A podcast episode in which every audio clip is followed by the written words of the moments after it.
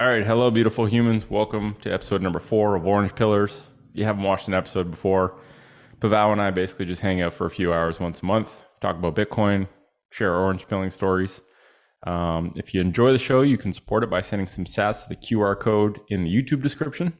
Uh, all of those sats go towards helping to orange pill Rab, and we'll give people updates uh, if that gets traction and sort of where we're spending the funds. And you can also listen on Fountain, which is a value for value podcasting platform. And it lets you stream sats as you listen. Also lets you boost sats and even earn sats while listening, which is kind of cool. So uh, Pavao, thanks for uh, thanks for being here and always always a treat having this chat once a month. It comes quick. It feels like we just had this like a week ago. exactly. This monthly rhythm is really, you know, it's it's like perfect. Not too often, not too, you know, rare. So it's great. yeah, and I th- it's not. um yeah, I think monthly is like it's not an overcommitment where it becomes like a burden, yeah. but it also and it gives you enough time to kind of bottle up thoughts and then exactly. sort of crystallize them and discuss them. And um, I appreciate these very much, regardless of whether people listen to this or not. I appreciate the shit out of them. So thank you. Nice. Um, so one thing I've been thinking about a lot. I go for a lot of walks, and mm-hmm one thing I've been thinking about a lot lately is this idea of, you know, we always throw around the idea of number go up technology. Mm-hmm. And I think for the most part, um, that usually references the spot price. Um, mm-hmm. But what I've really started to kind of buckle down on is the idea that number go up. The really the, the important number is the network participants, um, mm-hmm. more so than the fiat denominated price. Mm-hmm. And the idea that the the amount of people that are using Bitcoin as a tool to escape fiat slavery, which mm-hmm. to the uninformed probably sounds sensationalistic, but I think it's true on many levels when you start to dive deep into it. Um, the number of participants is really what makes the network valuable. And if the number of participants is going up, the price will follow.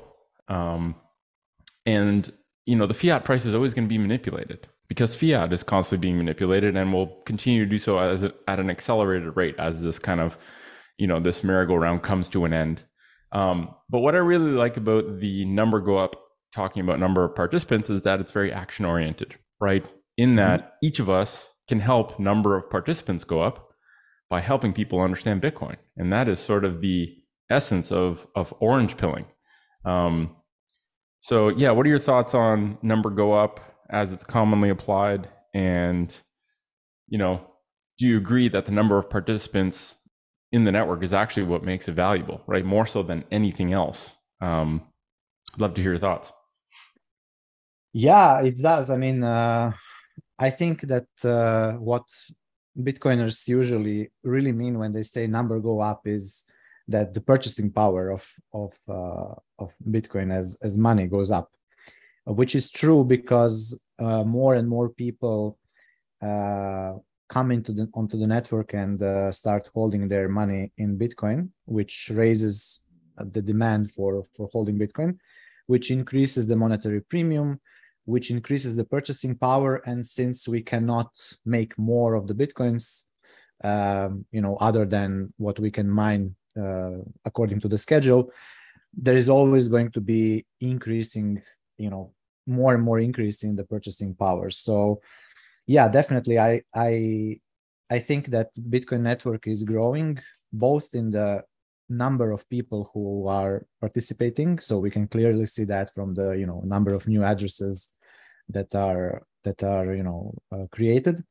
But also it's growing uh, because there is more and more uh, economic monetary demand on top of it. So like let's say you you can compare like one michael saylor is uh, much more impactful because he's uh, you know he has a lot more monetary demand. He holds a lot more uh, purchasing power on the network than uh, you know 10,000 very small uh, you know uh, stackers. And but again they they are both very important and they do not take from each other. So the fact that Michael Saylor or any other like big Bitcoin holder holds a lot of monetary uh, demand in on on Bitcoin is not affecting my stack at all. In fact, it's just uh, improving its uh, purchasing power. So uh, in that case, it's very you know fair system, like the only fair system currently where uh, the the fact that someone holds a lot more does not affect anyone who hold less holds hold less.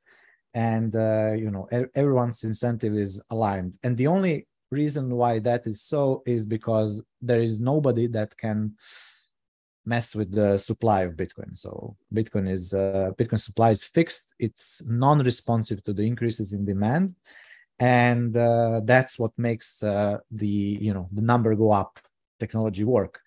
And I, I, I think that when we look at it that from that angle i think that really the number go up is the most important technology in bitcoin because all other technologies are flowing from it. So the fact that bitcoin is deflationary money that appreciates in purchasing power over time is what enables all these marvelous new technologies that are being developed all these different uh, apps different use cases different uh, custody models different uh, you know who knows what what we are going to do uh, next. You know the mining industry that's uh, merging with the uh, energy industry uh, all that are basically all all those effects are predicated on uh, bitcoin number go up so to speak. Bitcoin's purchasing power continue to increase. And this is why i think bitcoin is really you know a great thing to to behold so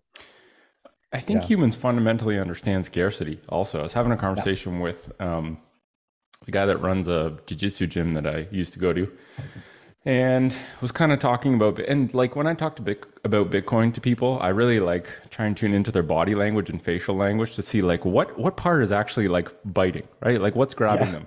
And I'm going through all these kind of like metaphors I usually use, and he's not really paying attention. And then I said, "There's only ever going to be 21 million of them." and his eyes light up. He's like, "Oh, it must be worth something." There's only 21. Yeah. Like he fundamentally understood scarcity. When I said, you know, I think now there's over 19 million that are out there in circuit. So we got 2 million to go for the next 110 yeah. years um, to deal with all the new demand that's going to be generated as people learn about this. And and I think um, I think just this notion that people fundamentally understand that things that are scarce, provably scarce, have an innate value and I really don't think most people really understand the difference between relative scarcity and absolute scarcity because we've never had absolute scarcity before, right? And I, I really like to, um, I've started to really buckle down on, on asking people, why is gold valuable?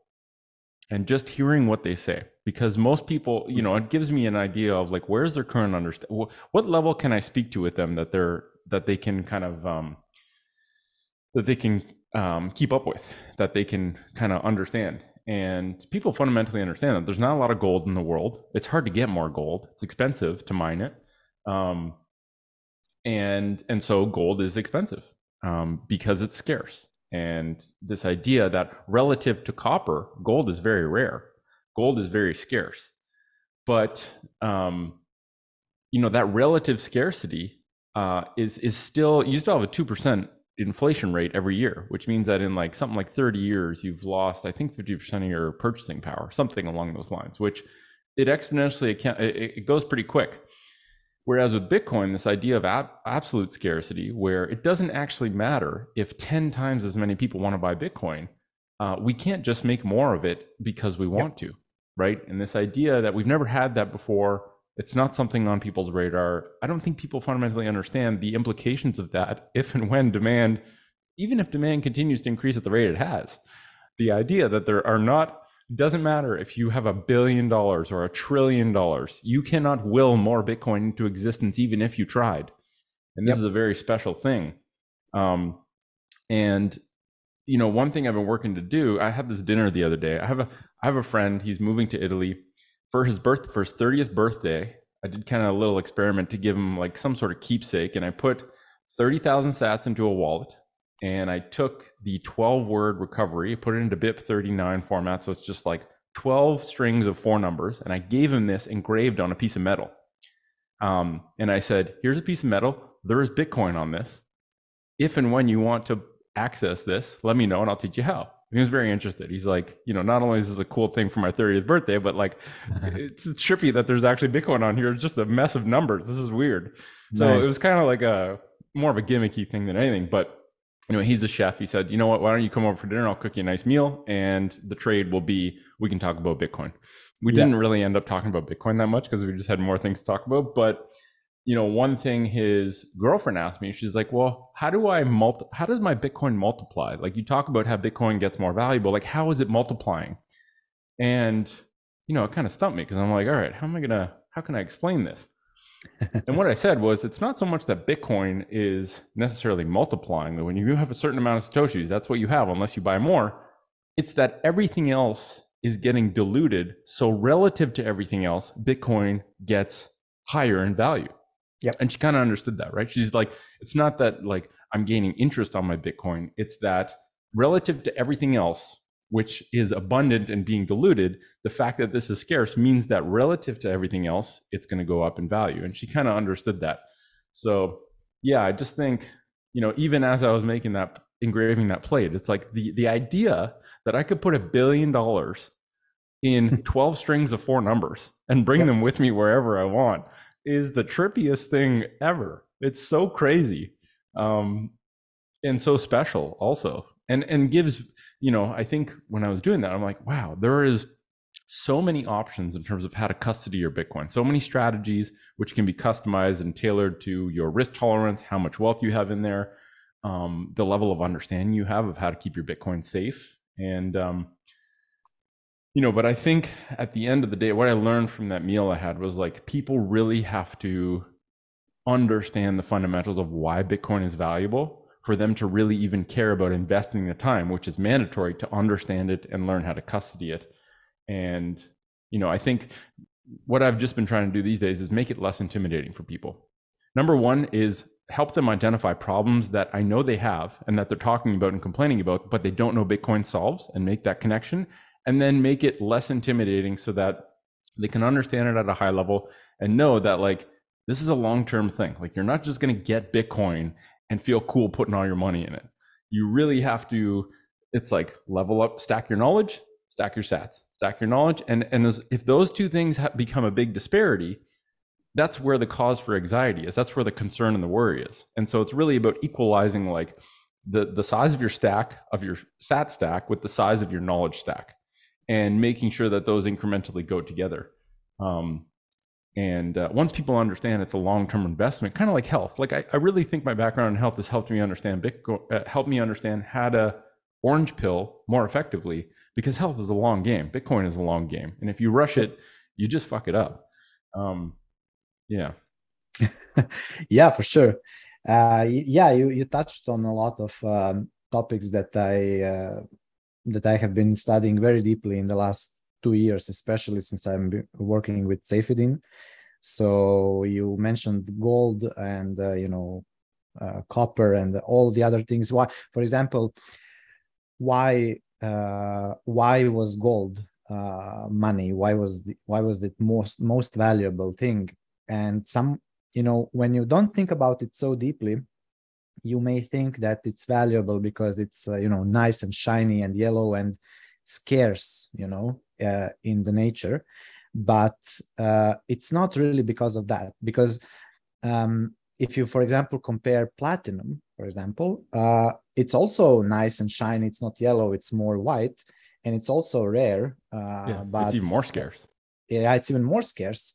But uh, you know it's it's not it doesn't have monetary property as gold has only because its stock to flow ratio is much lower than gold's. And what do I mean by that is gold has been accumulating, you know, humanity has been accumulating gold like for five, 6,000 years already.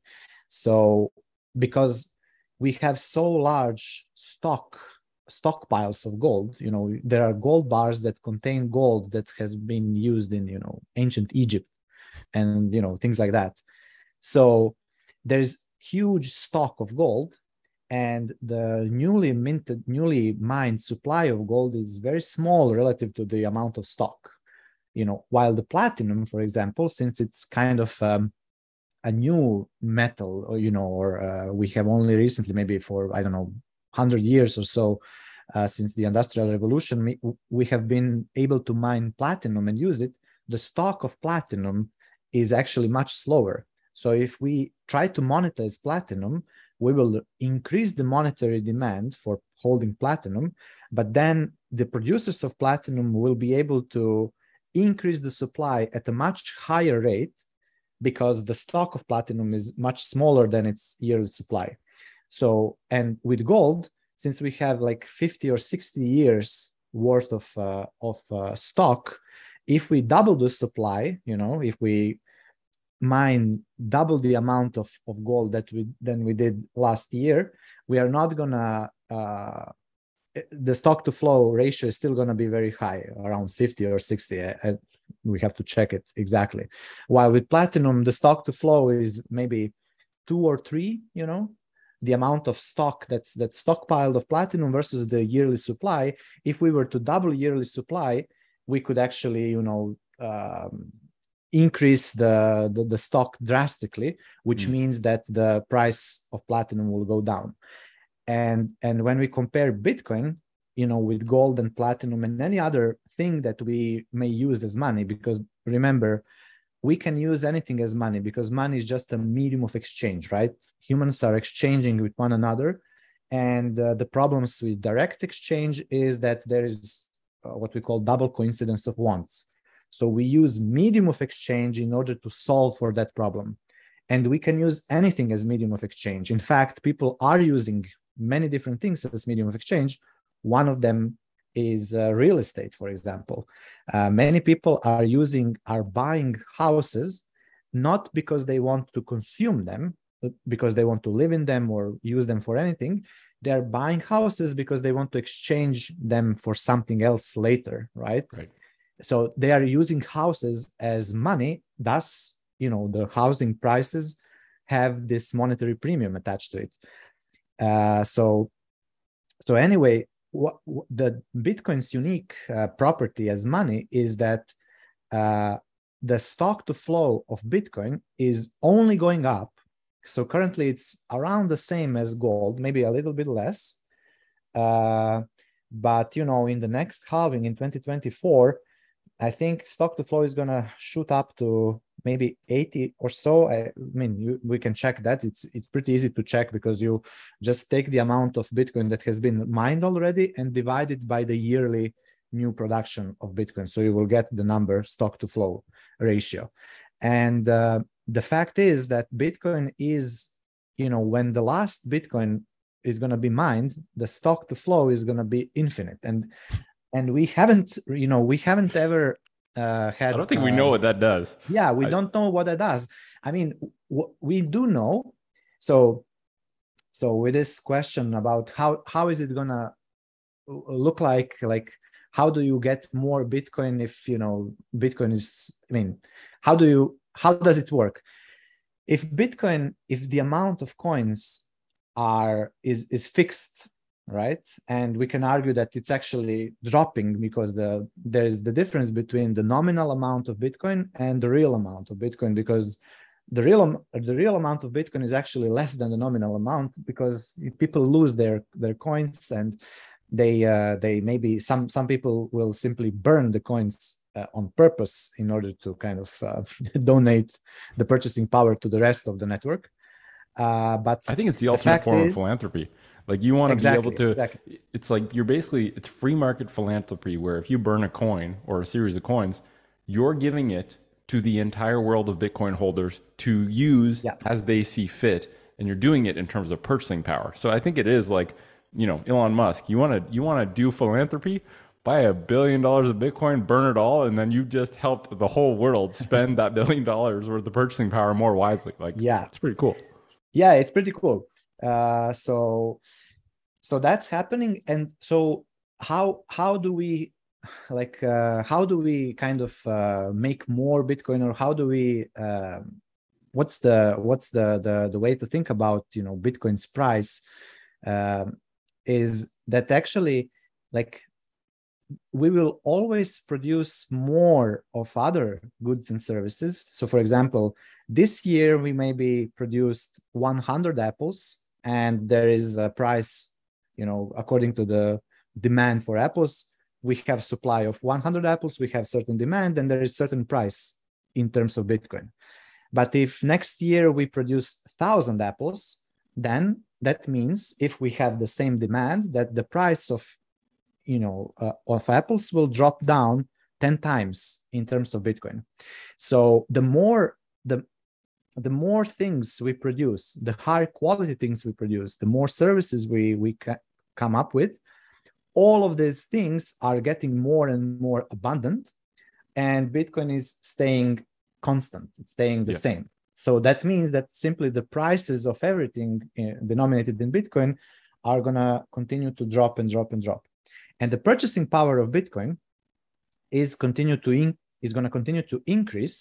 In fact you you may witness a situation and this is something very important especially for for many bitcoiners to, to really understand uh, is that you will most likely like this is something that i discussed with my friend uh, the other day. There is most likely the amount of sats, the amount of Bitcoin that you're holding right now is the most, you know, the, the largest nominal amount of Bitcoin that you will hold in your life. Like in 10, 15, 20 years, chances are the nominal amount of Bitcoin is going to drop down drastically while your purchasing power will increase drastically. So you may end up, let's say, one Bitcoin today is uh, around 20 something thousand US dollar of purchasing power. So we can visualize what we can buy with around 20,000 uh, US dollars worth of purchasing power. That's one Bitcoin today. But, you know, in 10 years, only a million sats, right? That's 0.01 Bitcoin may end up buying much more than uh, than uh, one whole Bitcoin buys today. So you may end up uh, in 10 years buying around 200,000 US dollars uh, of purchasing power. So you may end up buying like a, a house versus a car with uh, less nominal Bitcoin than you actually have today.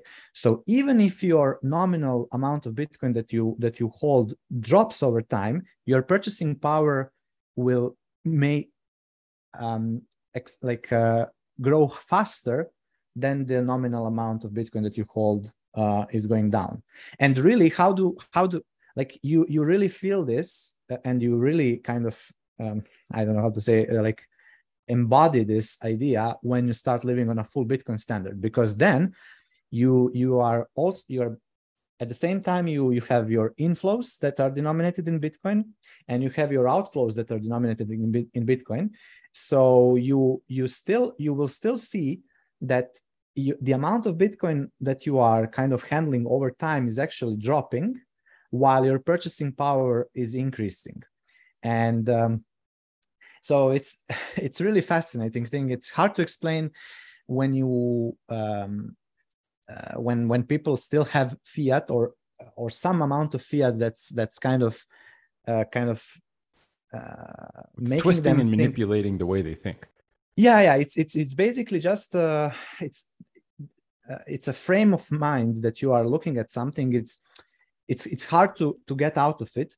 It's like uh, you know these uh, visual kind of um, um, things that you know there's like a, an image or a pattern or something that you don't really see an image on it but there is a way to look at it so that you see this 3D image. I don't know uh, if you heard. It's like a visual optical yeah, yeah. illusion of sorts. So once you see it, right, you cannot really unsee it, right? yes. Uh, and Bitcoin is like that. So once you really step into the full Bitcoin standard and really use it as your money, um, is uh, you cannot really unsee the fact that, for example, purchasing power of Bitcoin is going to continue going up while your nominal amount of Bitcoin is continue is going to continue to go down. Most likely, it's very very likely that that's going to happen for most of of people because most of most people will not be able to to to make to their income is not going to be uh, growing at the percentage rate that Bitcoin purchasing power is growing. It's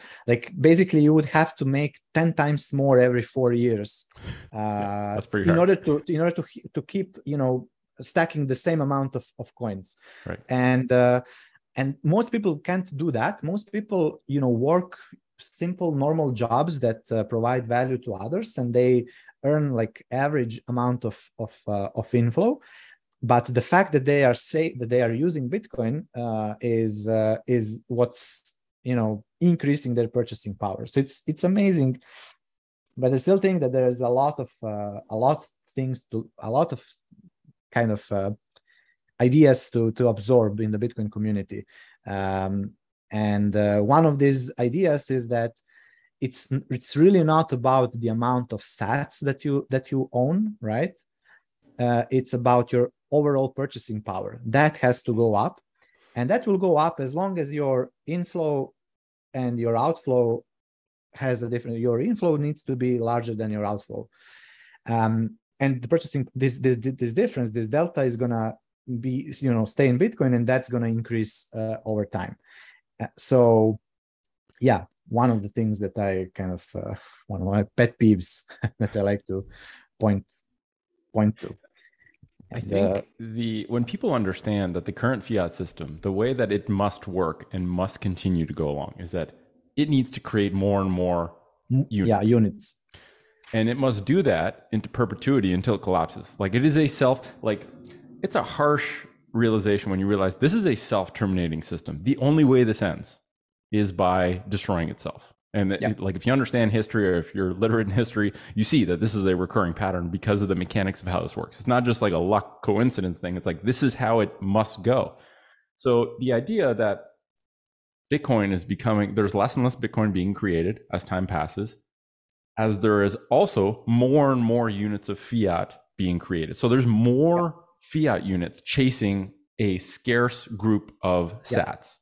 And that asymmetry of of how few bitcoin are created and how many fiat units are created is huge right? Fiat is ex- increasing at an exponential rate and must continue to do so until it collapses.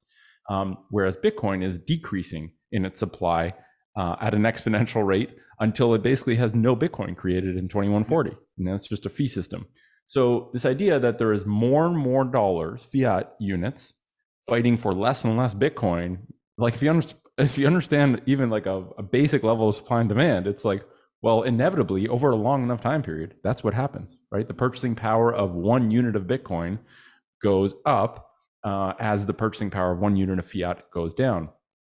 And the other day, I had dinner with two friends, and it was the first time I really had to go. Like, we were kind of um, pinging off of a bunch of like high level concepts. I'm like, let's talk about the properties of money because I haven't talked about the properties of money in a while. It's good good opportunity to kind of um, rehash it.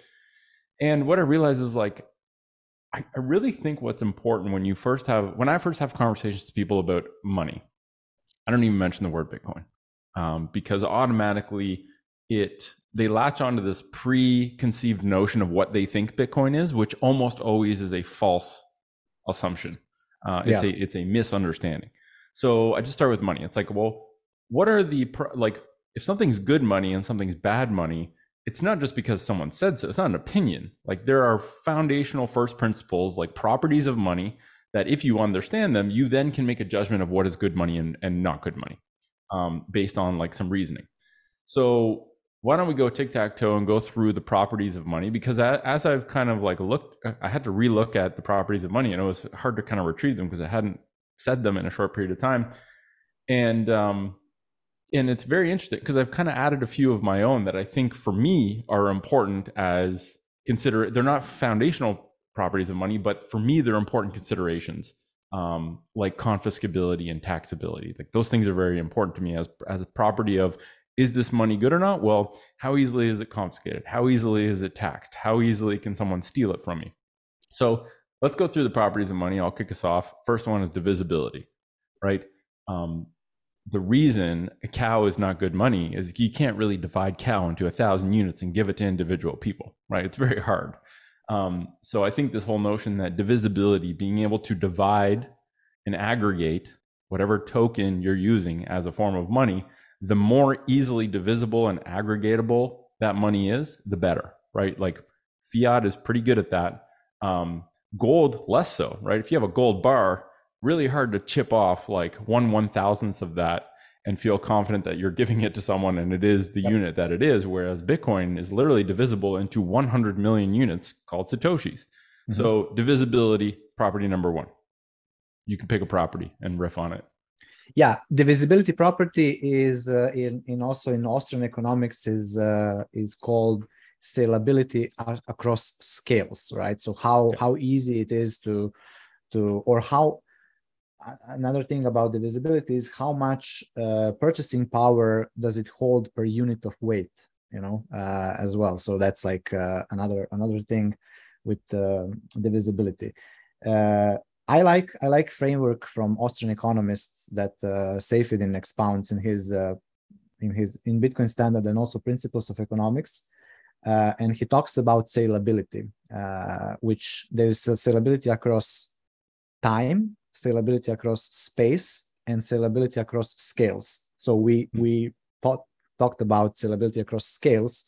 You're right. Cow is worse money than, for example, salt because salt is much is it has a much higher salability across scales.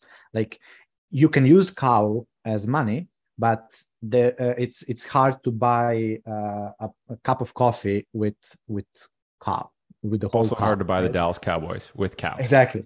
So, but you, you can still use you can still use cows as a medium of exchange. Like you can use. That's very important point that you can use anything as money, right? Um, literally, whatever you want to to to hold, not because you want to consume it, because you want to use it, but because you want to exchange it for something that you actually want to consume later. Then you are using that thing as money.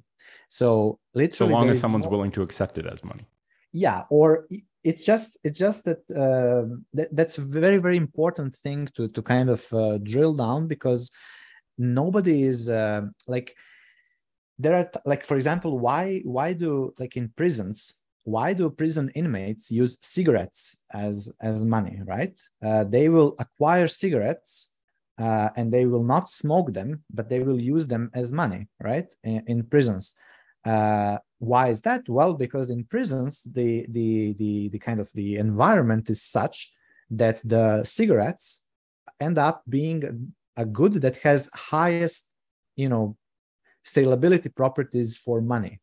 Uh, and people use that to exchange for whatever else they they end up uh, wanting. And basically, the cigarettes are much more expensive because if you if you acquire cigarettes in prison to to to to smoke them i mean you will have to pay much more uh, in terms of your time basically. Now, your time is really the ultimate resource.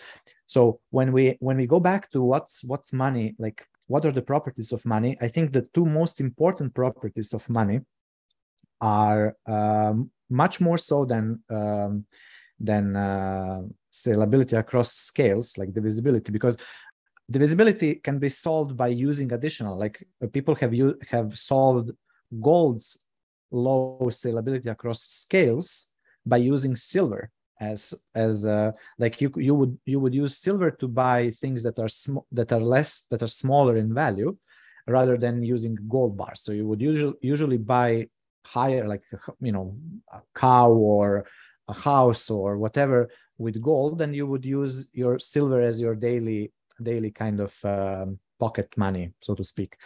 But the more important things, more important, most important two, two, two, two properties of money is salability across time and salability across space. Because salability across time is really how much is your thing that you are using as money holding on to its value in unit of time.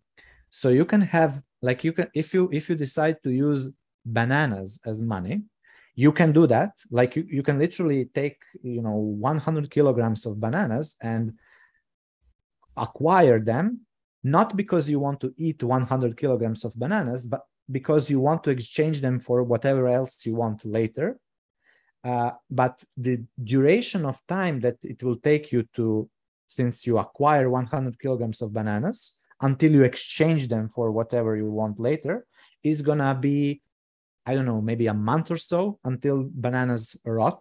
So basically the the salability of uh, salability uh, of through time is very low with bananas.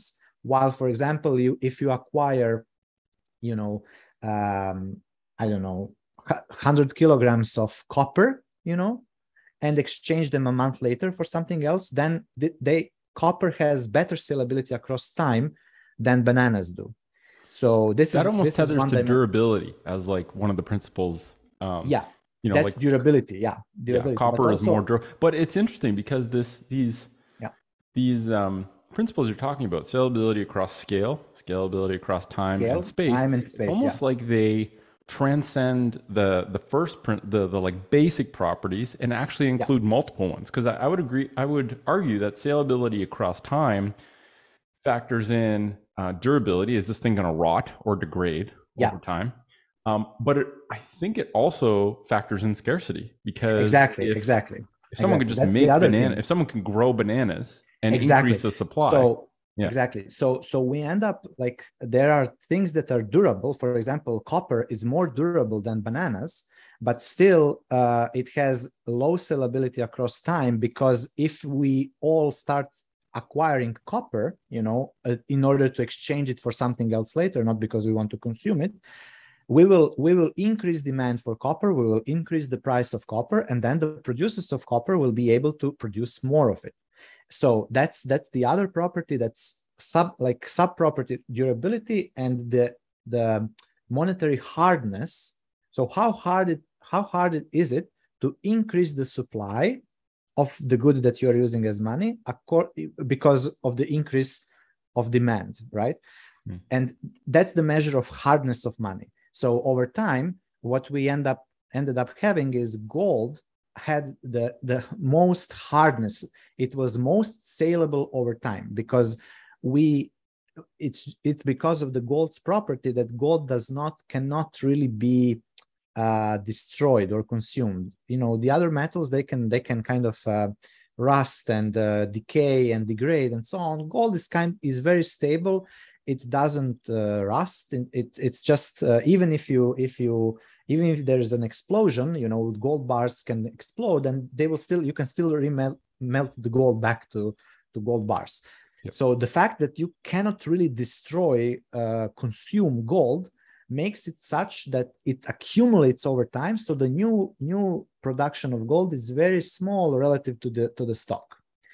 It's still it's still more you know in absolute terms today we we can produce much more gold than we could 300 years ago right? Because we have better technology we, we have hydrocarbons we have all these machines huge machines that can you know take a lot of ground out and crush a lot of ground and so on and get more gold out.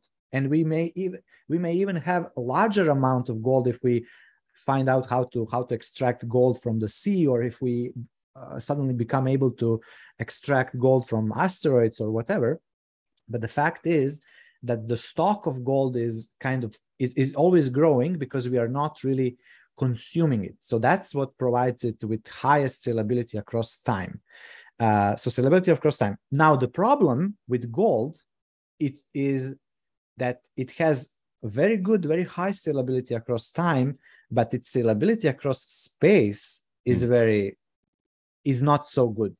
So there is a salability across space, which is a measure of how much does it cost you to move this money, that whatever money that you're using, uh, in the unit of distance.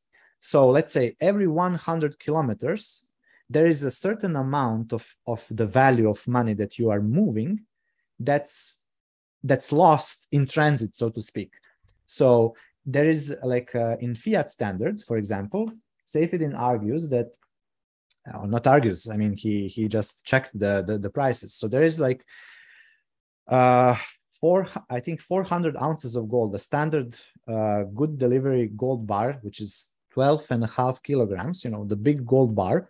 Hmm. Um, it's, I think it, when he wrote the book last year, when he finished, it was 750,000 US dollars, one big brick of gold. 12 12.5 kilograms it costs uh, around 3000 us dollars to ship that gold from i think he he he calculated from london to new york okay Hmm. across the across the atlantic around $3000 That's less than I would have even expected, actually. yeah it's it's actually not not so much i also didn't expect it but it's still like how much does it cost to move $750000 uh in bitcoin across you know from uh, from london to new york it costs maybe a dollar or something. It depends on the mempool uh how how many transactions are in mempool. But it's still one dollar versus three thousand dollars. Even if transaction fees went up 100 times okay in bitcoin we are still paying $100 to move $750,000 so we are still like we we would we would have to increase the the the the transaction fee 3000 times to match the cost of moving gold Right. through space. And that's not like That's, That's ignoring one- the time one- uh, element as it's well. It's ignoring time right? So it takes a couple of days maybe day or two to move the gold bar. You can move you can move bitcoin in 10 20 minutes right? Depending on how much you want to uh, wait for the confirmations for the finality. But so you can still move it much faster. But the the the, the more important thing is that if you want to move 10 million dollars of gold this this amount of money that's that's uh, that three thousand dollars per one good uh, delivery bar is actually going to go up because it, it, it, like the the the amount of money that you need to spend to move higher amounts of gold scales with the amount of gold. So it's not the same if i want to send you a small uh, five gram gold coin across the atlantic and uh, one ton of gold across atlantic. Uh, one ton of gold is gonna is gonna cost much more in terms of a percentage of the total uh, value of the of, of gold. And then you also have the the cost so when you move uh, money from one place to another money is really a solution for trading with people who you don't know who you don't trust because otherwise you could just extend the credit to one another. And you you don't need to move. Like you want money is really what can settle your trade without you having to trust the, the, the counterparty.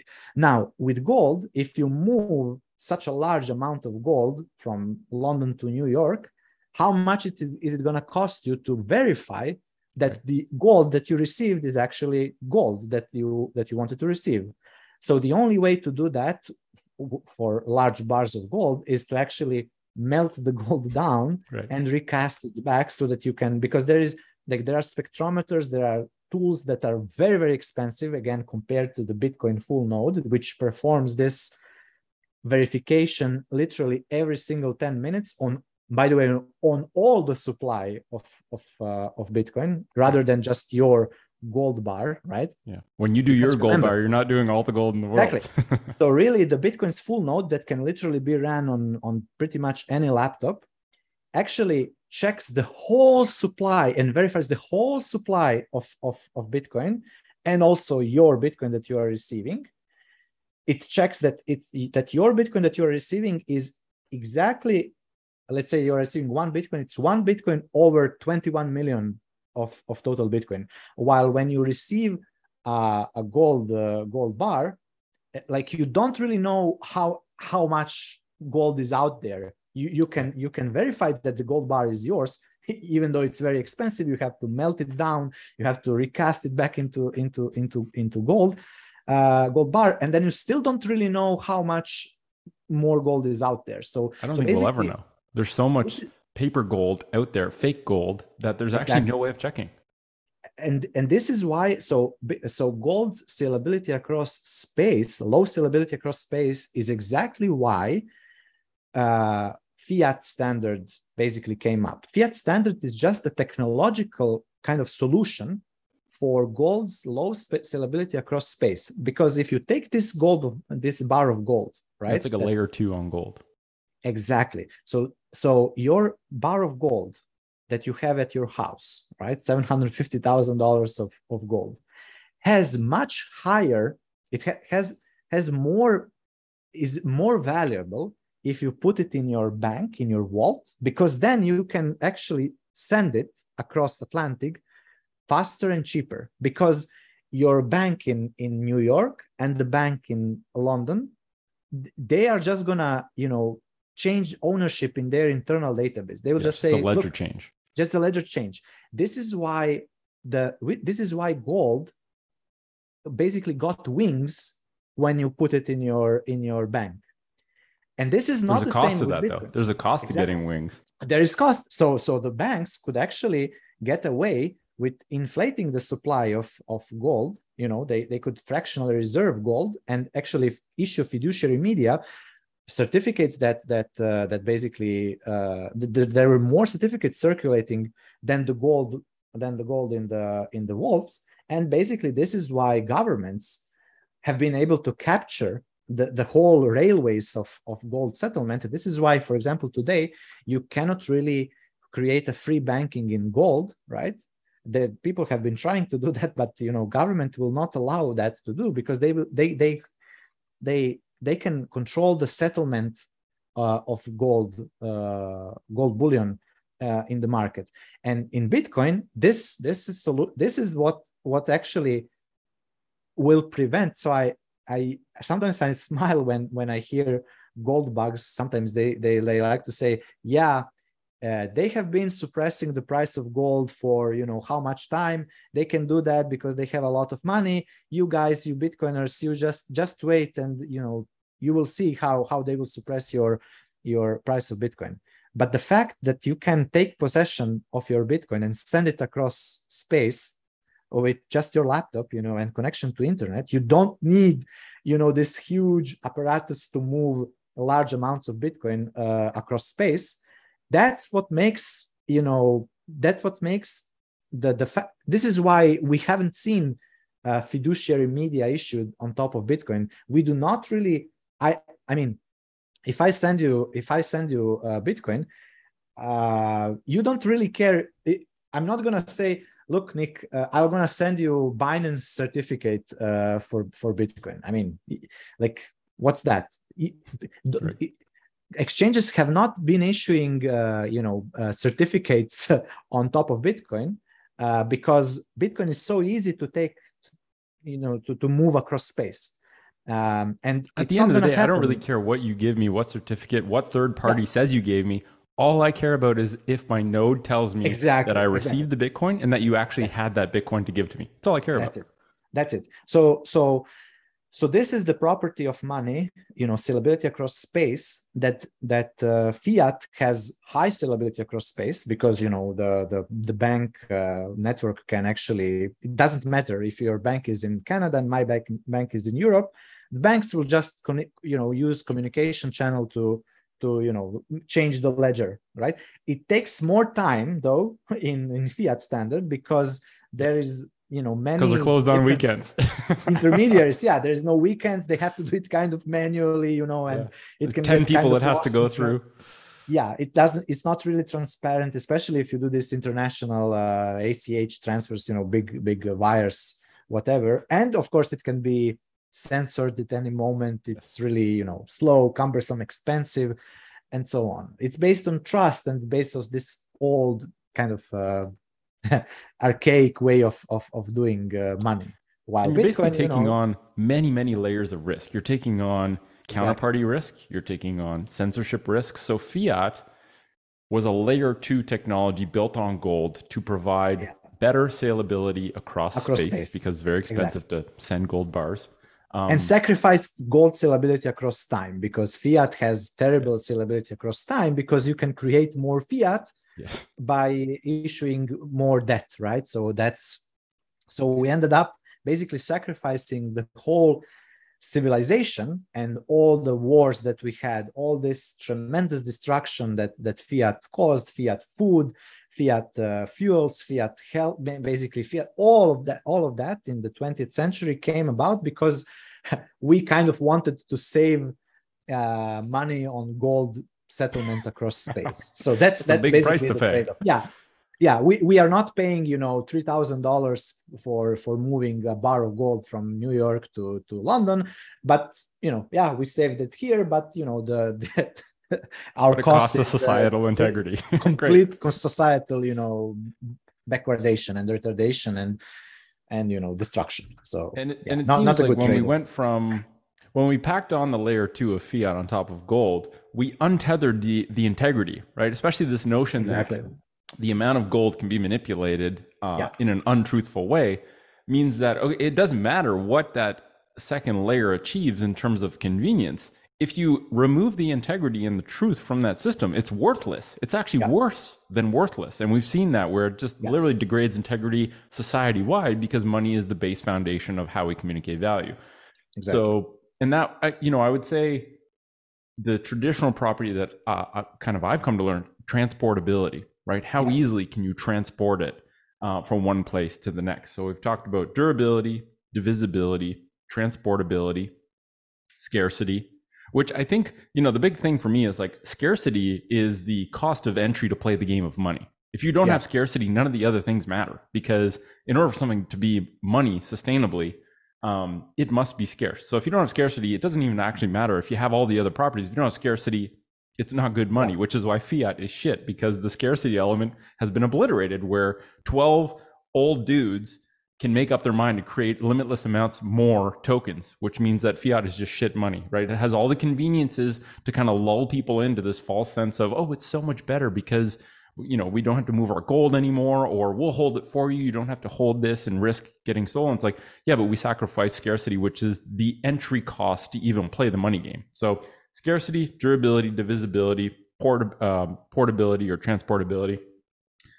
Um, another one is fungibility, right? Like the idea that um, one one unit must equal another unit, right? Yeah. Regardless of what unit that is, right? If even if you don't know someone, if they have a unit, Yeah. you know it's equal to what one unit of yours is, and Yeah. um, you know, one satoshi always equals one satoshi.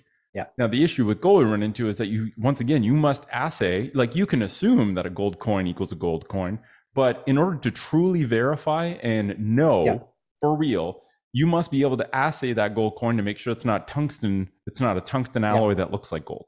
So Yeah. I think even on the um, fungibility element, um, Bitcoin is far superior because it can be provably shown that one Satoshi equals one Satoshi, and all you don't need a three thousand dollar assay kit, shitloads of energy, and lots of lots Yeah, of heat. exactly. All you need is a small computer that can just validate for you, not by trusting anyone, for yourself, that one Satoshi equals one Satoshi, and in fact, the Satoshi you received is legitimate. Yeah, it's such a it's so mind-boggling how Yeah. superior Bitcoin is. Um, Very, and how very. little I, I think what's even more mind-boggling is that people actually have zero understanding that properties of money are even a thing right Yeah. they when you mention some of these things it intuitively makes sense right divisibility makes sense Yeah. scarcity people understand like you know things that are rare are more valuable that's why picasso is very valuable um so we've got those now the two that i've kind of tacked on that i really like are confiscability how Mhm. easily can can this form of money you have be stolen from you um, and I think one thing that continuously blows my mind is the idea that Bitcoin has reduced in a significant way the profitability of theft. Yeah. Definitely. Um, and this is, I heard Michael Saylor riff on this for uh, on a podcast, and I listened to the section like three or four times because it really did actually shock me how profound that is because it's no longer profitable to go up to someone with a five dollar wrench and threaten to smash their head if they don't give you your Bitcoin because if they smash your head, they get nothing. Right? If you've custody, this is the assumption that you've custodied in the right way. You're not just walking around Yeah, like your 12 exactly. words tattooed on your forehead. Um, but the idea that it's it's not actually like it's not profitable to try and steal from someone because if, if you kill them, you don't get anything. If they don't give it to you, you don't get anything. So the incentive is actually to get just enough to disincentivize the violence, right? So if you give someone 100 bucks in Bitcoin, um, they've gotten something, and if they try and get more, they might get nothing. So I think the idea that um, confiscability, the property of Bitcoin, of con- like if you have three gold bars uh, and you're walking around, number one, it's heavy as shit. Number two, it's pretty easily stolen, right? Someone could punch you in the face Yeah. or bring a wrench, and like that gold's gone. You're never going to see it again. Um, Exactly. If you try and cross a border, you know, if you don't believe me, take a gold bar and try and cross an international border. Let me know how that goes for you. You're not, not going to have gold anymore. um, and then taxability is another one that I look at, right? Which kind of uh, helps me understand why property and homes are not a good form of money, right? This idea that the more easily something is taxed, the lesser quality form of money it is, I think. Um, yep. And, you know, like, I think those are really important. So we've gotten, are we missing any properties of money? No. yeah, I, I, would say that confiscability and taxability is actually kind of one and the same uh, because I think I taxes are just a form of theft of, or extortion. Good point. they are do, they are done against uh, the will of the other party. So so um, yeah with gold um, yeah so and i would even say that basically that's another another uh, kind of sub property of salability across space because all, all these forms of money that we that we have been talking about they're all physical right? And the the the metaphysical nature of bitcoin uh, basically lends itself to the fact that there is no way to like there is no way to force to to to, to kill you and take your bitcoin basically right. uh, if you if you if you secure the bitcoin in a, in a proper way as you said um, with all the other physical monies there is as you said calculation in which you know there is a certain amount that it costs you know for for someone to attack and and take take the money take the gold away versus how much they are ex- expecting to to get and sometimes it can be profitable for for you know someone to to basically uh you know wrench you or kill you and take your gold. Um so this is why uh, one of the reasons why gold uh, was more valuable in the bank vault is because the economies of scale of securing such larger quantities of gold were such that it was easier to secure one you know bank vault with you know proper proper you know kind of physical security yeah. rather than you know uh, saving gold in your larger amounts of gold in your house because your house is not really so secure so in in the past there have been wars that that you know basically someone would invade your your country and pillage your your gold and so on and also there is the security aspect of moving gold across across space as well because again why why why fiat came about not just because it was faster and cheaper to move gold across space it was more secure to go to, to move gold across space right. like if you take a let's say you are trading uh, you you have a big you know trading ship across again across new york and london and you move i don't know whatever uh, potatoes from from united states to to london and uh, whatever tea tea from london to united states.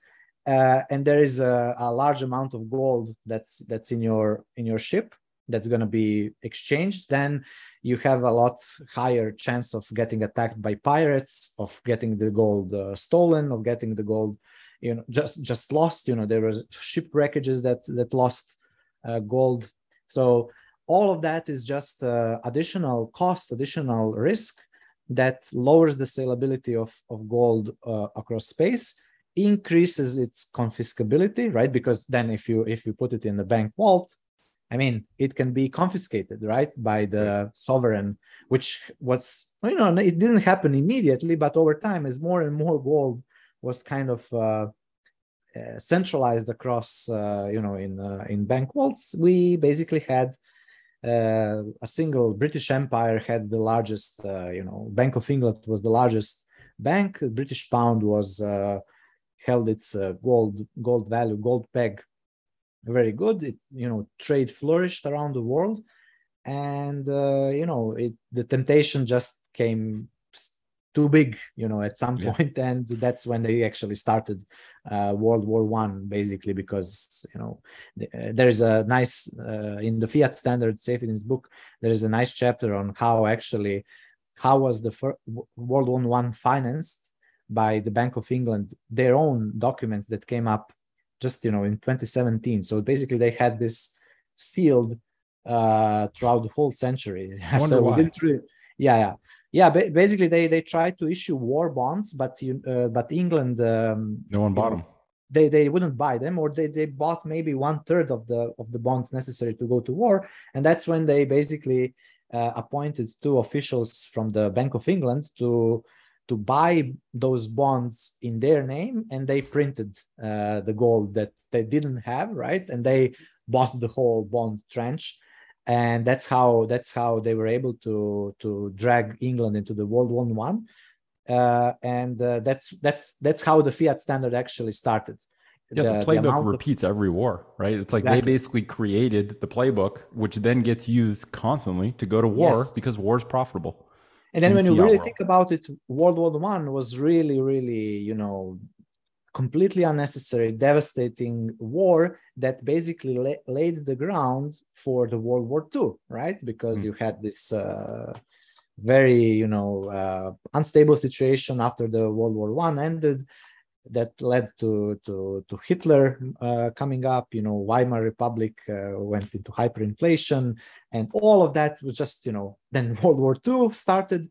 Fiat printer, you know, gold printing came into even higher overdrive. So the World War II was even higher, even more destructive, and then and then the Cold War started and then basically in 1971 we kind of went completely into the full fiat standard right so it's just insane how how these things uh, work how how yeah it's bad but you know thank god we have bitcoin which which fixes yes. all of that at its root so it's really it's really really great you know the fact that we can the fact that we can send money across you know atlantic with each other without touching the, the, the fiat infrastructure, you know, is absolutely amazing. That's really, really, it's stunning. Just that, right? Just just yeah. the fact that we can send uh, money, let alone the fact that the money that we are sending has absolute scarcity, because even gold doesn't have absolute scarcity. Even gold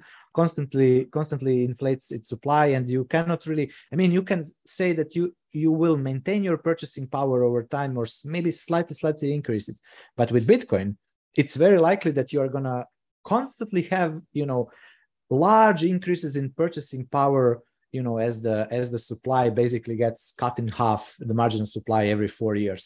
So it's it's completely different uh, type of, of of money that that we never really you know had a chance to even conceive about. So it's co- completely understandable that many people do not understand you know how to how to really approach how to use this. This is a new technology that it's really it's yeah you know it's funny because I, I bought this kids book um, which is like a like a little kitty book about bitcoin and it's like this a story of Bitville and a talk. It's, it's actually really good. I give it to Bitcoin adults. money, yeah. That's the level that adults need to go to because we have zero foundational understanding of money, the properties of money, functions of money, history of money. Like if people were just more history literate, I think they would be more up and up on wow. In times of sound money, civilization flourished. We didn't have wars. People traded. It was beautiful. And then in times of fiat, the world gets dark as shit because it's open to manipulation. I think if people just saw that, they would have a much more robust background understanding of even having context to be able to make their own decisions, right? Like, really, if if, if all we did with baseline um, monetary education was help people understand, give them the tool. Don't tell them what the best form of money is. We know it, yeah, but yeah. Give them the tools to evaluate, yeah. to empower them to be able to evaluate the best form of money, because we know where that road leads. But people have to get there on their own. That that is the ethos of Bitcoin, right? It's do the work to get there without having to trust anyone that that's the truth. Figure out the truth yourself by diving down into the fundamentals. And I think this idea that digitally we can scale education in a way we never have before. Um, if you really make a compelling, and this is not an easy thing, but it's simple but not easy, make a really compelling digital education platform yeah. where a five year old can go there and navigate an 80 year old mm-hmm. can go there and navigate and can understand everything you say because it's so simple and so and the the, the landscape of what's available now is so different than when like i think back to when i got into bitcoin initially and i was like there was i was listening to everything antonopoulos said i would listen to but even then the the variety the images the graphics the stuff out there now is so overwhelming and so beautifully yeah. Eh, simple and elegant um, that it's just a totally different landscape. Like we're really kind of, it almost seems like every time, every bear market, we have a more robust foundation to then peg up to the next level because the education just up levels in such a big way. Yep. Um, and one thing I'm noticing now is that despite Bitcoin, you know, the, the, the fiat number being down right now, people mm-hmm. are actually more curious about Bitcoin right now than they have been in previous um, sure like bear cycles, which I find very interesting. And it might be an indicator that, like, all right, well, you know, it's funny how when Bitcoin shoots up, people all of a sudden get interested. Whereas when Bitcoin goes way down, they lose interest. But it seems like, I, at least this is just in my personal circle, but it seems like people are more curious now, even in a bear cycle, which could be an indicator that, you know, maybe we're starting to go on the up part of the hockey stick inflection point because it kind of does, ha- it happens slow, then it happens all at once. Yeah. Um, and yeah, I just think the properties of money are so incredibly powerful to really knuckle down on. They might not be sexy or exciting, but at the end of the day, that is the foundation everyone has to kind of step on in order to develop their own understanding of Bitcoin. And I found a lot of value um, myself in trying to articulate these because as every time I try something different or try and approach it in a different way, I learn so much about better ways of articulating it and what metaphors to use or what ways to convey these properties of money, which can seem dry but are incredibly important to people so that they actually want to understand it. Um, yeah. And when they do, like you said, it's like that thing you look at where you can't see anything, and once you see it, you can't unsee it.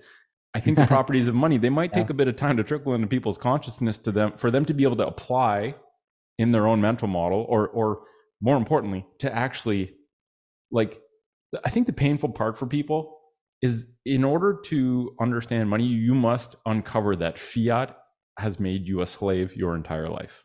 And that discomfort, the dis, until the discomfort of, um, until the pain you're having with regards to the money you're using is higher than the discomfort of admitting you've been deceived, yeah. equalizes, they you, it's it's way more comfortable to revert back and saying there's no problem. Yeah. Right? Like this whole saying of ignorance is bliss. I think this is where in canada especially people are just too damn comfortable. We don't have enough pro- we don't have enough obvious i'm not going to say we don't have enough problems. We don't have enough obvious problems that affect yeah. the lucky people for them to have a true reason to want to understand money the truckers sure. did because they saw firsthand anyone who donated to the truckers got a nudge that censorability is a real thing with fiat. When someone could just turn off your bank account with a button, um, hmm, I didn't know that could happen. That's uncomfortable. Yep. Um, maybe I should learn about money and what other forms of money I can use that reduce that risk in future. So I think it's just a, you know, all humans react to pain. This is like some this fundamental truth that I feel deep in my soul. It's like all change is achieved through pain until someone experiences enough pain, they have no nudge to change. And when you're changing your fundamental understanding of money, that's you know the the scale of the change um, must be directly related to the scale of the pain that you're experiencing in order to make that change. Which is yeah. why some people, literally with health, have to get to the point of catastrophe before they're like, "Oh shit, I need to work on this." Whereas before, they know something's wrong, but they're like, "The pain's not enough that I really have to spend time and energy on this." Um, and one thing I've been thinking of these days too is this notion of debt. Like when you started talking about how debt debt is a tool for control. If you're in debt, to me, I have a sense of control over you. Yeah. And you know, I might uh, I sent Robert um, Breedlove a message, and we might riff on this in future. But this idea that financial debt and disease, which is health debt, are yeah. like this very very similar parallel where the system and they may even cause one another uh, pardon? I think also that there may be a causal relationship with yes you know, i agree. I think fiat is the root cause of of this being in debt, debt yeah definitely. but this idea that being diseased means you are in health debt yeah. being financially in debt um, means that you're in monetary debt they're yep. both tools to induce fear and to keep people um, under their control. And so they're not incentivized to, the system is oriented, 100% oriented yeah. to keep you diseased and to keep you in debt. And it does yeah. that by not giving you any idea that, that um, you're diseased until, until there's a big problem. And it does that with the finance world by basically giving you these carrots. Yeah. Right. The reality is if I lever up in the fiat world, I can make much more fiat dollars. I take on more risk.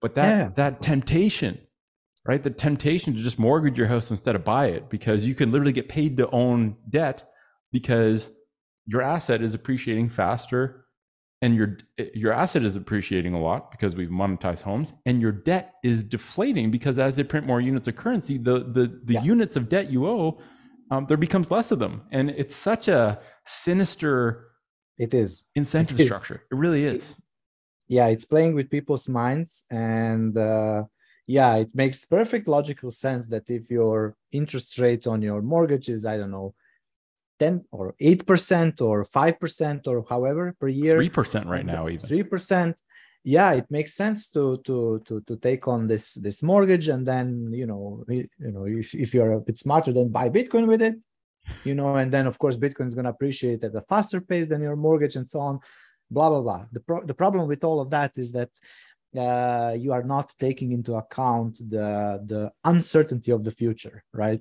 It, it's literally you don't know what's going to happen in the future both in uh, like uh, good things that can happen or bad things that can happen you don't know. You are taking and you are taking the risk you are taking quantifiable risk for the uncertainty uh, which is completely it's completely uncertain for you. You don't know what's going to happen to you in one right. year two years three years. Do, you don't know. But you already made a decision to to to get into that for i don't know 10 15 20 years however long your, your even your lifetime. Mortgage in a lifetime yeah. in french is actually death document exactly. Mort it's like insane. So it's like document, basically you're yeah. signing up for debt for your entire life till you're dead. Yeah. That's crazy. So so what what bitcoiners will uh, learn how to do is when they get in, when they get into under the full bitcoin standard and when they learn how how budgeting really really works now you you start to understand you you basically uh, start doing this. You start treating your money across time okay? You you start to understand that let's say you you have saved up right so you are looking at your at your at your savings, what you have already. You're looking at your past, your past money that you already have, you know, the, the, the coins that are on UTXOs that you control, the private key. This is the money that you have, right? With 100% your surplus. Your, sur- your, your money, your purchasing power. That's your money. And now you know, according to your, when you start running your, your budget, you will know what are approximately your expenses for, you know, some certain let's say a house your your shelter your your your basically your the way the where you live.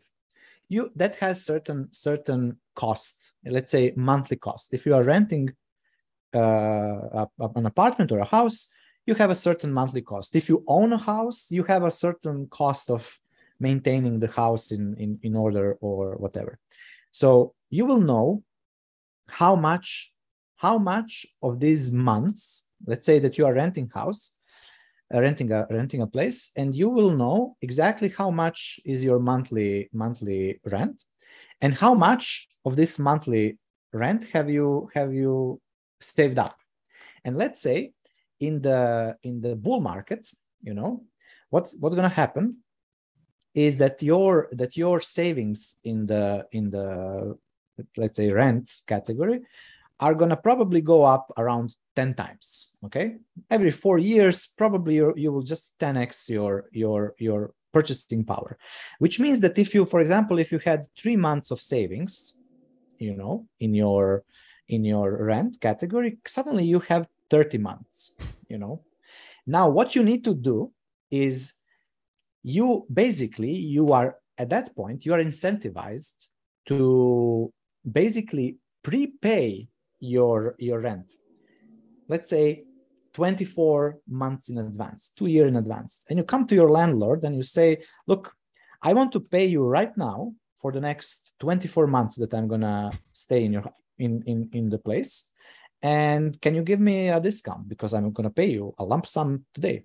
And your landlord is most likely gonna be happy to give you a discount yeah. because because you are you know you are prepaying for for a lot you are taking taking out his risk uh, his tenant risks his occupancy risk all of that and what happens now just imagine you do that for your for your shelter right You do the same thing for your food, right? If you, for example, if you are buying meat on a weekly basis, maybe you save up, you know, 12 or 24 months of, of food budget, right? You will, maybe you will meet a rancher, you will say, okay, I'm to pay you right now. I'm to buy a so cow. I, yeah, for a cow. And then I will, you know, when when is the time for slaughter, then then I will get the meat and so on. Or you can buy a quarter or a half of the beef and store it, whatever. You can pre-purchase, you can prepay your your future expense today right? Because of the because bitcoin appreciated uh, so much and you have much more savings. Same thing with for example with uh, transportation. You buy if you want to buy a car you buy it. Of course in the bull market when you hit your savings target you buy it. But you also try to negotiate with your car dealer or a car mechanic. Can you can i prepay you you know some sort of guarantee that you can that you will service my car? I will i will drive this car for the next four years and uh, you know all of that expenses i want i want to pay you right now. Can you give me a discount for that?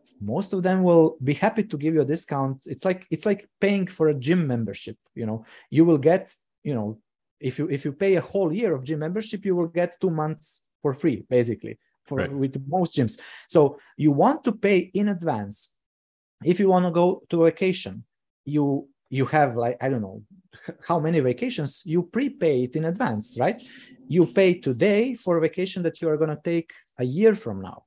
You know your summer vacation for 2023 or for 2024 or winter vacation.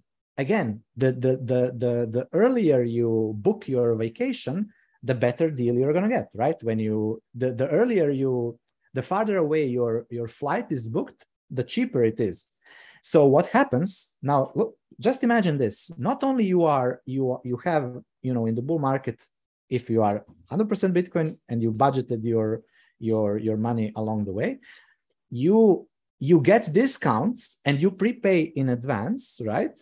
And now what happens when when Bitcoin starts going into bear market again? Your monthly expenses just drop down drastically. You don't have to pay your rent right? Because you prepaid it in advance. You don't have to buy meat every every day or every week. You prepaid it in advance. You you can take all of these vacations that you have already prepaid. Basically, your your monthly outflows drop drastically, and then you can focus your time to increase your monthly inflows because you hmm. have low cost. You you have prepaid all for everything. You are completely at peace. Everything is paid off. Everything is paid in advance and you just need to focus on stacking, stacking, accumulating. And that's what you do during the bear market, during the Bitcoin's purchasing power when it goes down. And then you just continue to accumulate, accumulate, accumulate, right? And you again, you hit your savings targets. Now the savings targets are going to be even higher. Now you're not going to have, I don't know, three months saved, right? Because you have you have prepaid your rent for 24 months. Now you have 24 months of rent saved you hit the, the, the bull market, it 10x's your, your, your, your purchasing power. Now you have 240 months of rent prepaid, uh, uh, saved up.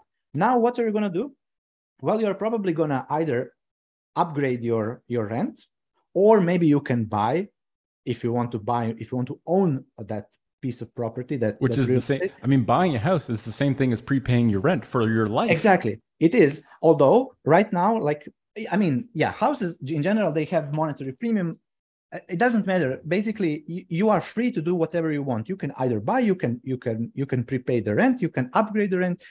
It's up to you. What you are learning how to do is you are learning the skill of managing your of planning your expenses in the future. So instead of wasting time trying to predict what Bitcoin is going to do in the future, you stop stop stop wasting a second on it. You just look at the bitcoin's purchasing power right now. You rebalance the budget and you learn how to look forward for your own expenses. How do you want what are, what is your what are your financial goals? What are your savings targets? What is what is the the thing that you want to uh, experience? That's where you have basically that's where you have full control. You still don't know exactly because future is still uncertain but i know for example but that i want certainties exactly if for and an the, uncertain future the great thing is that uh, when you plan your own future, right? Even if even if you end up not doing exactly what you planned, you still have this possibility to change your mind along the way, which you don't have if you if you are in debt. I mean, you you can you can change your mind and get out of that, but, but it's very very hard. The longer you are in debt, the higher your debt your debt amount is uh, uh, you know compared to your asset values the harder it is to to actually break break free of that while when you're debt free you just move along in this timeline and you you decide okay maybe i have saved up maybe i'm i was saving up for this car you know maybe you know after 2 years of saving and you actually reached you know your your savings target in the bull market you maybe maybe you change your mind. Maybe you don't want that car. Maybe you want something else. Maybe you don't want to to to own a car at all. Maybe you want to i don't know ride a bicycle or own a motorcycle or whatever. Doesn't matter. What matters is that you are flexible to to, to do whatever you want. And the thing is the great thing about not getting into debt is that you can actually leverage your financial power your financial position when you are negotiating with with others because you are again you you are incentivized to pay now for something that you are going to consume in the future right you want to pay now and consume in the future versus consume now and pay in the future because yes. when you consume now and pay in the future you are you are on the shorter end of the of the stick so to speak. While if you are paying now for something that you are going to consume in the future you're always in a much much more advantageous position in terms of negotiation. You're all, always going to get better deal and so on. Yeah you have so leverage what's going to happen versus versus the other side having leverage if you're in debt. You have exactly. leverage if you're in surplus.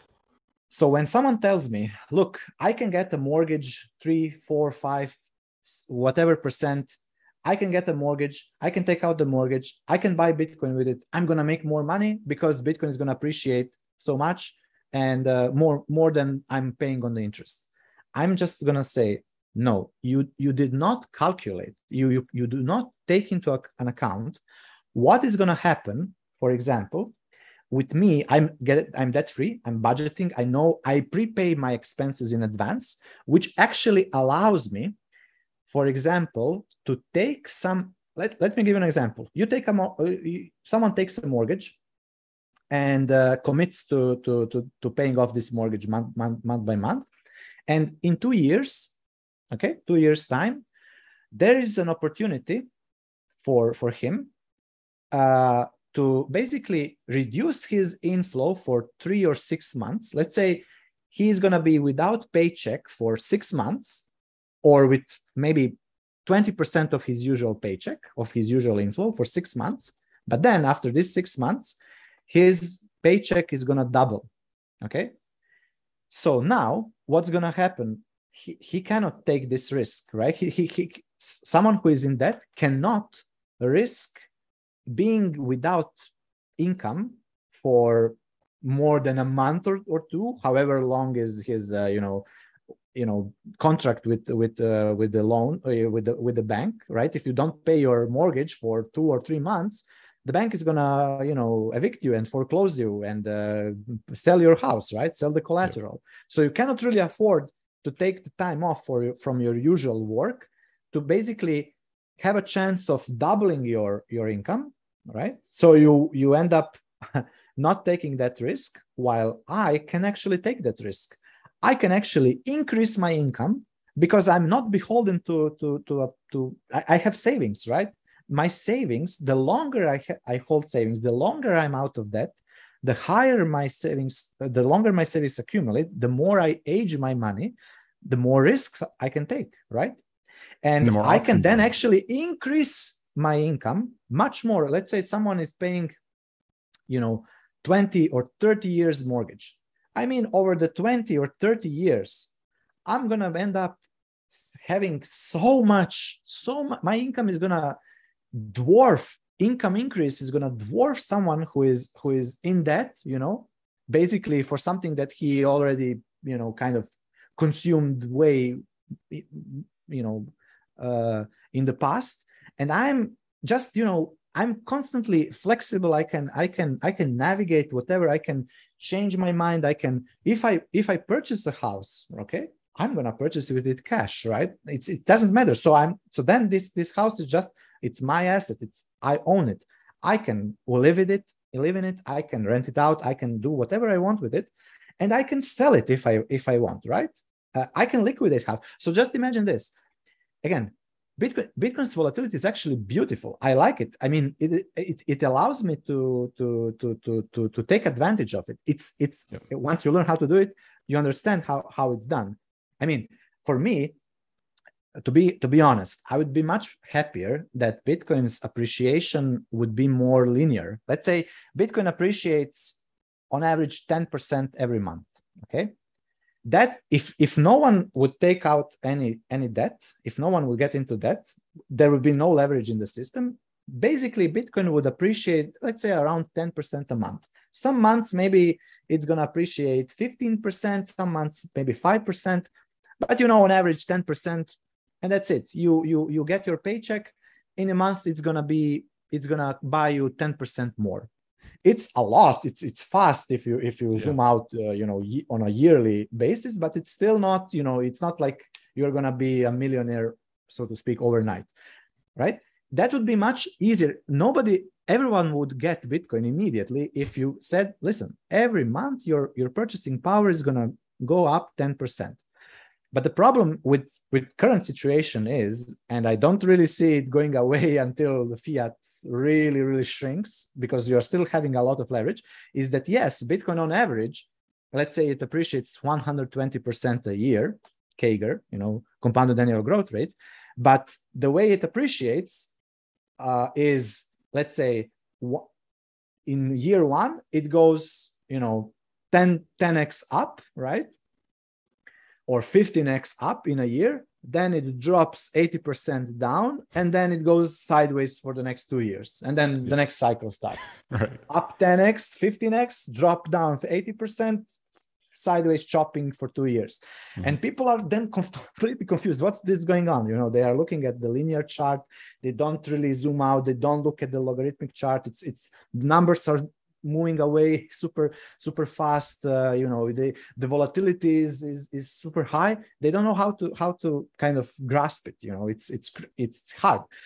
But but if you i mean if you just embrace it and take the way to really take advantage of the of the of the fiat system is actually to just align yourself with you know start to ride the the volatility wave. Just take advantage of the bull market take advantage mm-hmm. of the bear market which means you save, you, you decrease your outflows, you increase your inflows in the bear market. And then when the bull market comes, you hit your savings targets. That's when you spend, you spend more. You actually take time off your work in order to think about how you're going to spend all of your money that you have saved right. right because you are incentivized to do so you want to you want to prepare you don't want to miss bull markets appreciation because it's it's gonna follow up with you know the more leverage there is in the system the the, the faster bitcoin appreciates you know in par- parabolic rise the higher the, the lower it's gonna kind of drop. The faster it appreciates the faster it's gonna drop down. That's the nature of the it's still gonna continue to monetize you know over time. It's still gonna continue to grow. But the way it grows is is is erratic.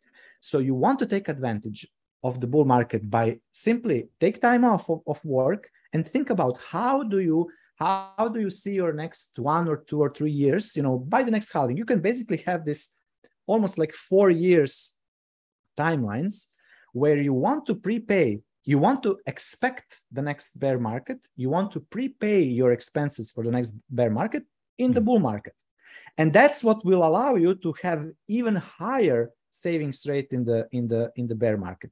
You know when someone gets into that to buy more bitcoin which usually happens in the bull market right? Because they are all euphoric and uh, you know bitcoin is going to the moon and let's let's you know put some more fuel to the fire and i'm going to take out a mortgage and then i'm going to buy more bitcoin. What happens when what when you do that? Well you just increase your outflow rate in the bear market. Instead of doing the opposite you want to basically minimize the amount of money you are spending in the in the bear market you are actually taking on debt which is you know increasing your monthly payments right? If you if you get into debt and buy a buy a car in the in the bull market you get into debt and you buy a house or you get get a mortgage you get credit card loan you get i don't know whatever cash whatever you you settle yourself with that in the bull market.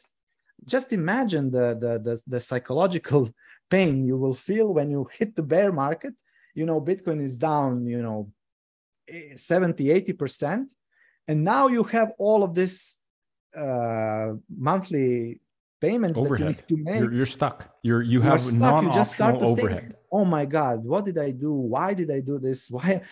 Just you know, every month and every month the the the, the paycheck, the, the the bills come, and your your monthly payments come, and you just if you if you just start to calculate how much how much sats are you now missing out you cannot buy the, you cannot exchange it for satoshis because you are you're paying off some stupid thing that you bought a year ago right?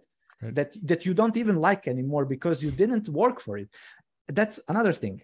There is no way that you can compare consuming something that you didn't earn so to speak. You don't have mm. the proof of work. Your soul cannot can you can't fool your soul. Your soul knows that you are living in a house that you still can't you, you still didn't earn enough to to actually buy it or to to i mean if you rent it it's different right? Because then you, you are just renting it for for a month or for two months or however long you are you're actually buying time right? You are spending time making money and you are buying time. So the time is your ultimate resource. That's so important. Like literally whatever you are doing you are selling your time and you are yeah. buying money. Of course you don't want to to buy and hold money that's that's that's that's robbing you out of your time. You want to buy money that's gonna that's gonna actually increase the amount of time that you can purchase with it right? That you can exchange it later. So that's that's Bit, bitcoin is the only money that can do that right yeah.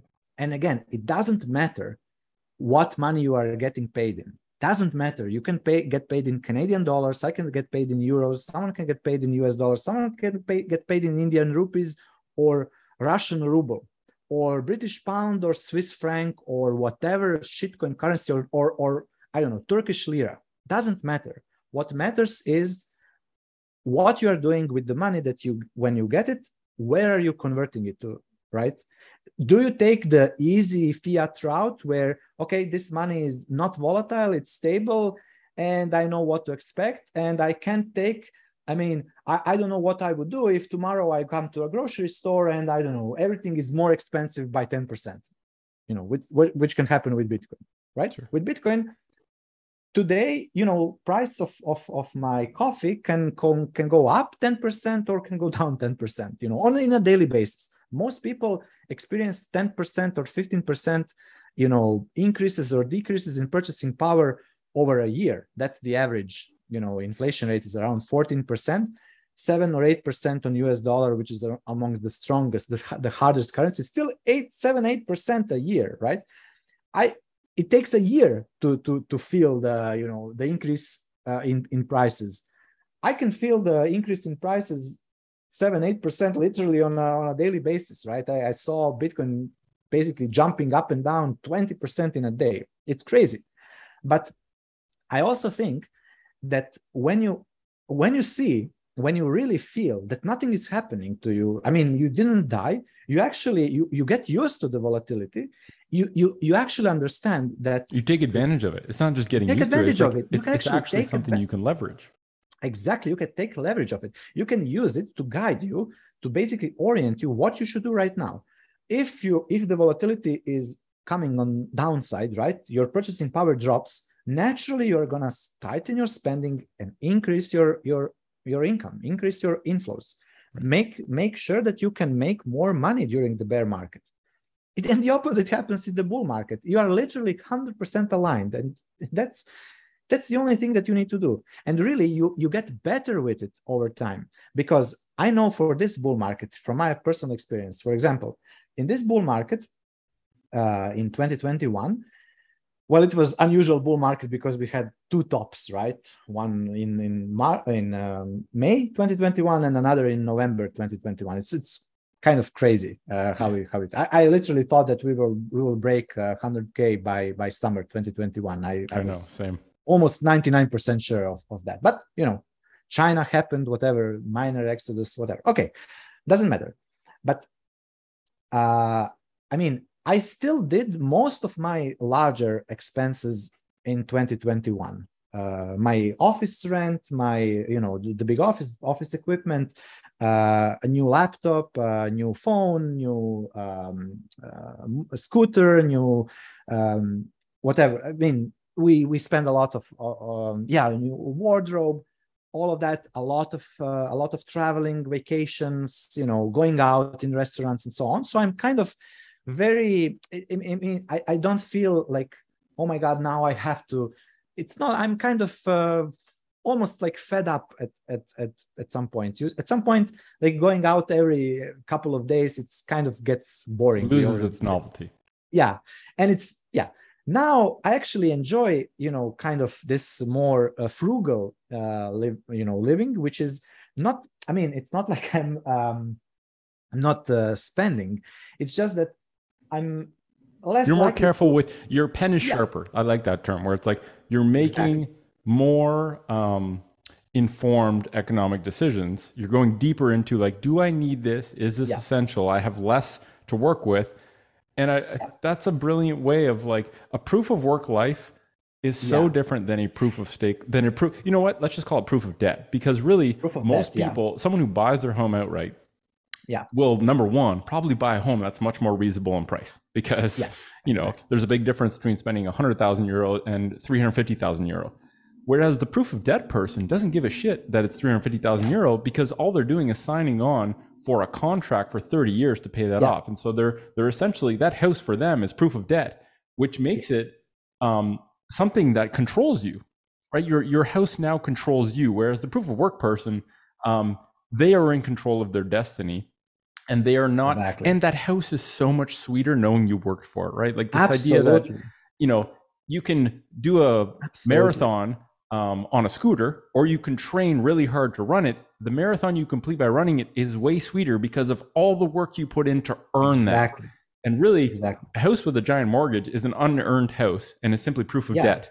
and it's like a curse it's not yeah. a blessing it's like a curse you you basically it's it's so hard and not, not just the house anything that you buy on debt anything that you buy with debt is kind of it's not yours really yeah. until you pay it off it's not really yours and the fact that you are that you are kind of using this this thing and paying it off i remember well i got out of that that completely in 2018 but the last thing that i that i bought on i don't know i think 24 24 months um, credit card was uh, a laptop, a MacBook Pro, six, uh, 13 inch. I remember in 2018, and I was I, I, I bought this thing, and I I of course I had all the all the rationale why I need to buy this because I'm gonna produce this, this, and that. I'm gonna make money, business, whatever. I mean, whatever. I just want to wanted to buy it, you know, and I yes. didn't want to save up so much for it, you know. And I just said, okay, I can buy this with cash, but I don't want to spend so much money because then I will not have a lot of money left. And then I ah, let's just put it on credit card. Yeah, pay later. And I worry about it later. worry about it later. Yeah. And then the fact is that that this I, I remember this. I spent the the the summer uh, you know using this laptop, but I you know month after month I I just I just couldn't didn't get to the to it to, to really use it as the way I planned it to use. You know, mm. it just there was something wrong about it in general. Just just no, doesn't work. That's and then I got rid of it in uh, in October, November 2018. Just just sold it, uh, paid paid back the the the credit card, cut out the credit card. They they, they basically begged me. It was American Express they said, No, why are you doing this? No, I said, No, I don't want to do it. No, but you will get this, this, and that. We have this new whatever. Great. No, I want to. No, but please think about it uh, once more. I mean, we are here. Oh my God. No, I don't want it.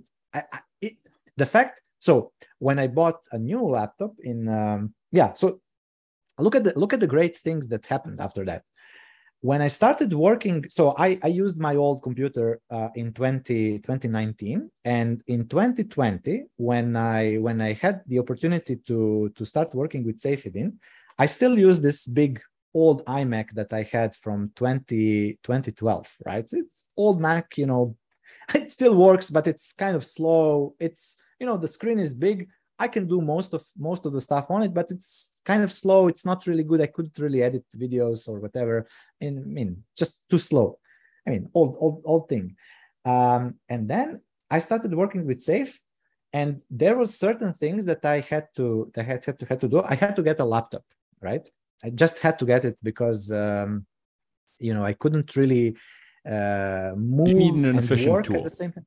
Yeah, it's more efficient tool but i decided okay i'm gonna buy that's when i already got uh, you know on a on a full bitcoin standard and i said okay i'm gonna buy a laptop but i'm gonna buy um, you know something that's be that's gonna be as cheap as possible you know the uh, it was just after the halving. So that was i think in uh, september maybe maybe august or september 2020 i remember i thought okay i'm I, I, have to buy a laptop but i don't want to get into that no i don't want to buy a new new new new mac new macbook. I always like liked apple stuff.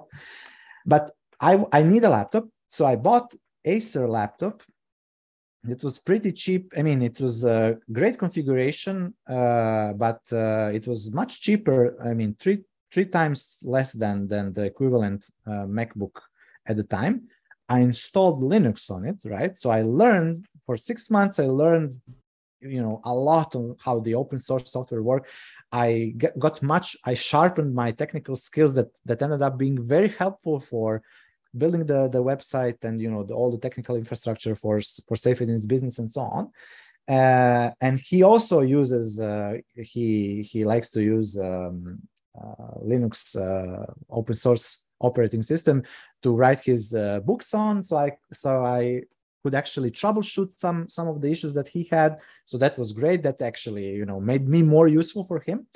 And you know we we started the bull market in you know what was November 2020. We we hit all time high, right? And we started pumping, pumping, pumping up. And I was you know I already have had more than enough money to to buy a new new new laptop you know because as as good as you know linux laptop was the cheap one i still wanted to to to buy a mac because mac is really much more uh, user friendly it's uh, you know Yeah, it just intuitive. works linux you have to you have to spend a lot of time to to constantly you know kind of make it work. Anyway the new macbooks uh, m1 macbook air came out i think and i bought it immediately. I think it was january or, or february 2021 in the pump up of the of the of the bull market. And uh, yeah of course with cash outright no no debt whatever and i still use it. I still love it. I could i, I still have like uh, it's not that i'm um ba- basically even if i wanted to to upgrade it right now right in the bear market i would still get more sats than i than i paid it for even with the depreciation. But i don't really want to upgrade it. I, I was looking at m2 uh, macbook or the new macbook air. I mean not You have so to be doing high level editing stuff to really see a significant difference in yeah performance. yeah and So- you know I, i'm gonna use up this for you know it, it works great. It's it's uh, very portable. The battery life is uh, great. Just I, I don't need anything more. And it's just the fact that i that i don't have th- that's the main point. The fact that i don't have to, debt you know. If i had if i follow the logic of of many bitcoiners who are advocating getting into debt i would basically right now i'd either not have certain things or be simply saddled with that. I couldn't imagine you know with bitcoin hitting its four year moving average prices like basically we are hovering around four year moving average. I mean like this is massive opportunity to This is stack prime sat stacking time. yeah now is the time to accumulate. Now you know most of these guys who are who were advocating getting into debt now they are bearish now. They they want to be you know they're they're waiting for bitcoin to go We can buy their sats.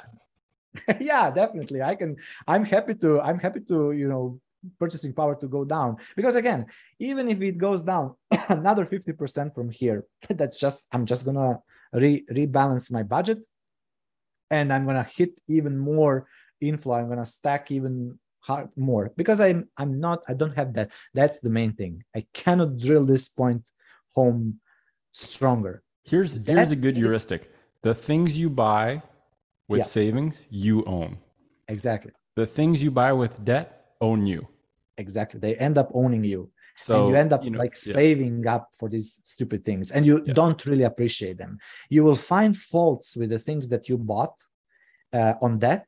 And the, the faults with those things not no thing is perfect right but the faults that you will see with things that you bought on debt are gonna drill you like it's yeah.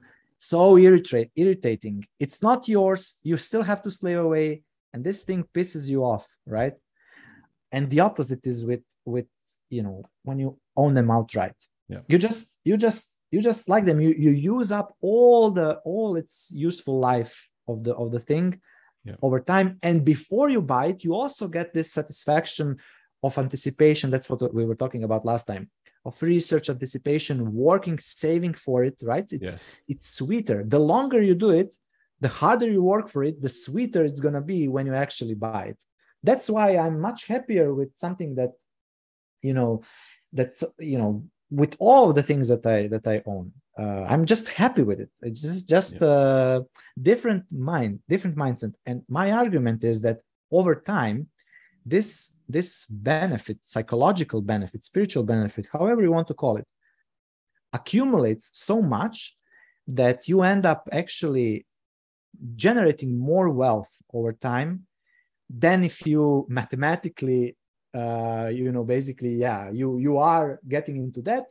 The debt is cheaper than the appreciation of bitcoin but i think it doesn't work out over time especially over time because you are not calculating what is being in debt the state yes. of being in debt actually doing to your capacity of your health. it's really people, your health right? it's like, your, your, health your everything. Yeah your, your mental your spouse, health like all of this stuff is just uh yeah it's no. This is clean clean simple way of of taking full advantage of bitcoin being very comfortable with volatility and, and in fact take you know taking advantage of the volatility because other people don't understand it. So you have so much more kind of i mean i would much more like to for everyone to understand what bitcoin is for everyone to get out of that. And then we would all kind of appreciate slowly uh, appreciate our, our money slowly without too much you know oscillation.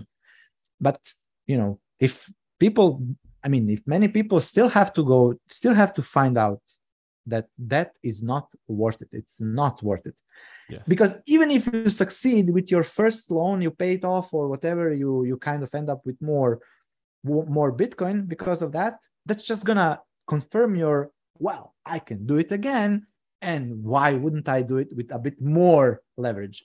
Right? It's like traders. If if trader actually starts using leverage and he actually starts making money on leverage what's he gonna do right? Is he gonna take out more no it's just gonna leverage up even more that's what us humans do so if we understand that if we know that why not just switch it around learn how to how to how to do it you know different way on a Bitcoin standard, getting into that, you don't have to pull consumption from the future.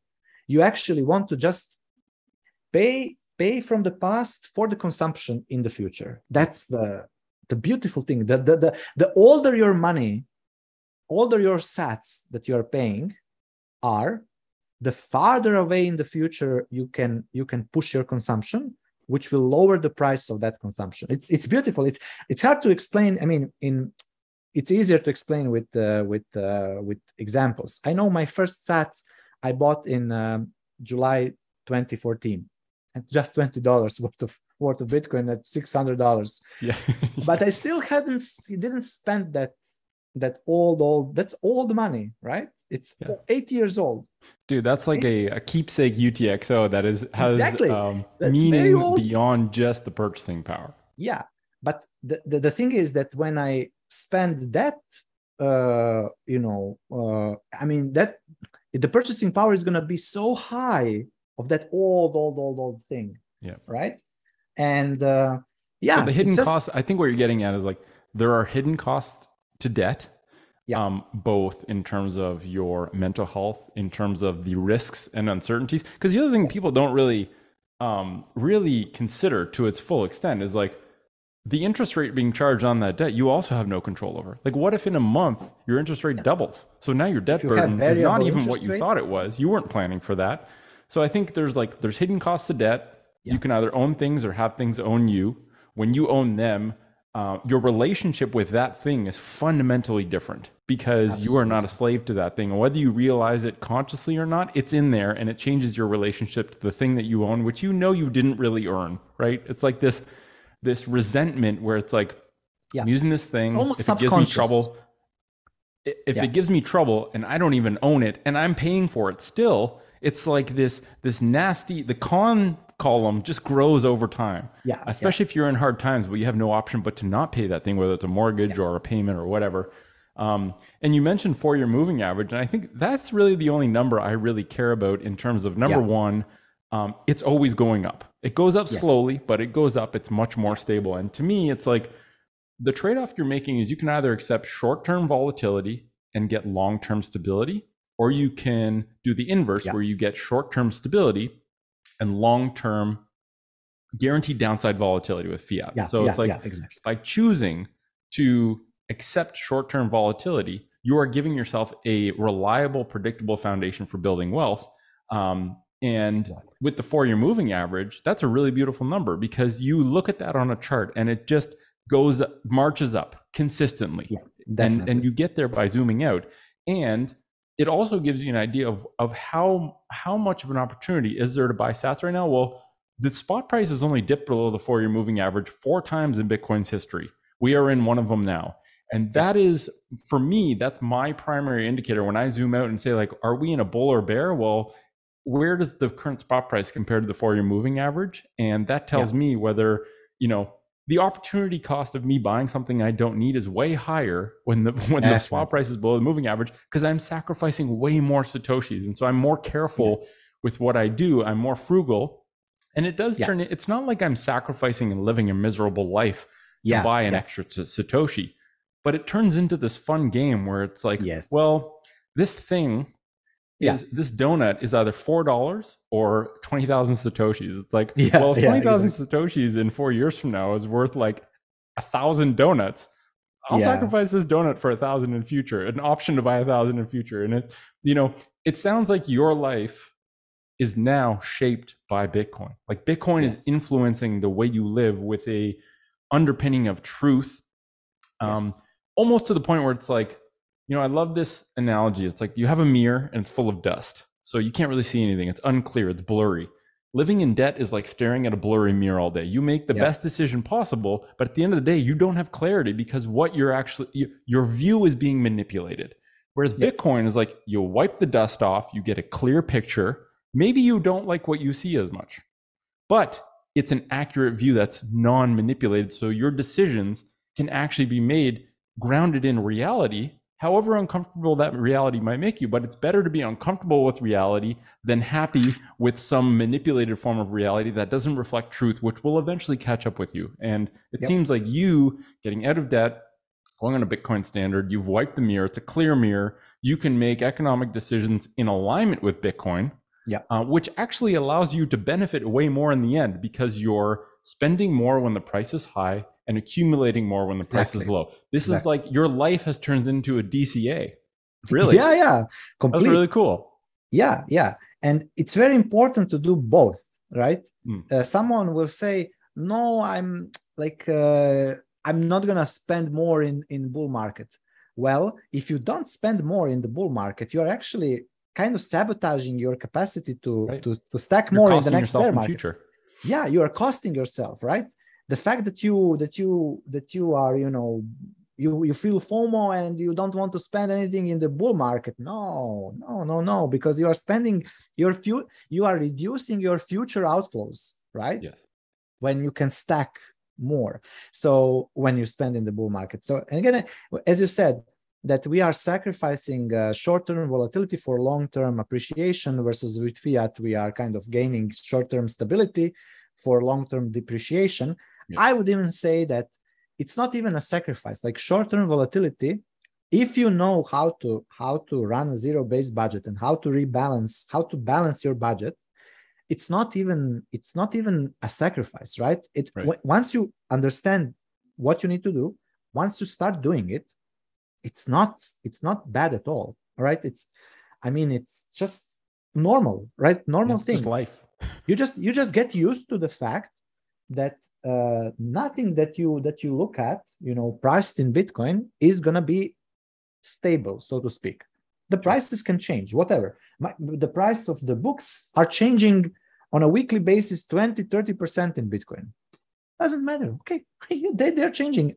I don't care. I don't care how how much they are changing. I care about how much books can i buy right?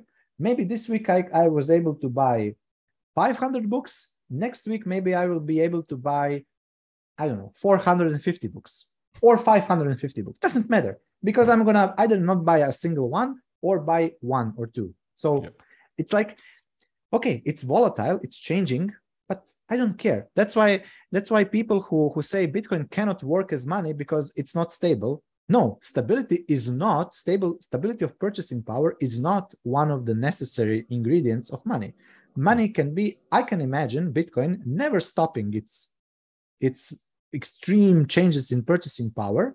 And still, I'll be happy to use it because I know that this money over the long term is appreciating at a supreme rate and nobody can stop it because nobody can make more of it, right? right. The more people demand to hold it, demand to use it, it the only way to, to resolve that issue is to for the purchasing power to continue to go up, right? That there is no other way.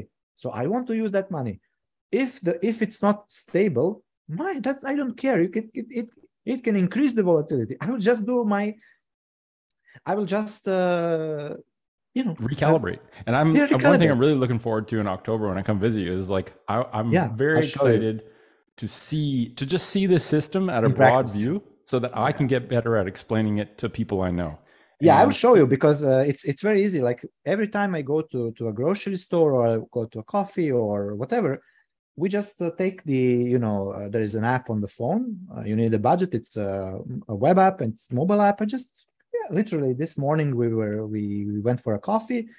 You know, I paid for the coffee and I you know, while we were sitting down, I just uh, entered the transaction. That's it. It took me less than 15 seconds, right? And it's it's it's in there, and it's deducted deducted. You know, one part of the money from the category of going out, you know, coffee shops, whatever, restaurants, and so on. The other was from the giving category, which was for the tip for the waiter, right? One part for that, one part for that. Oh, it's in. And what, another thing that's Another thing that's very interesting is if all Bitcoiners did this, yeah, you are actually acting as a shock absorber for volatility yeah. as exactly. a single person. Because yeah. when the price is high, you're spending more.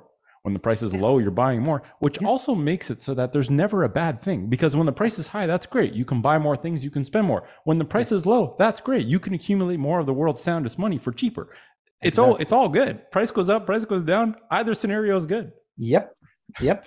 uh, and and even more, uh, I'm uh, like pushing and proposing and evangelizing this idea of people to get out of debt, right? Yeah. So I'm actually, so I will tell everyone, no, get out of debt, get pay off your debt. I'm decreasing the supply of fiat, decreasing the like because you, when you pay off the debt, you literally destroy that fiat, right? Yes. Right. And then you reduce the future demand for more fiat creation mm.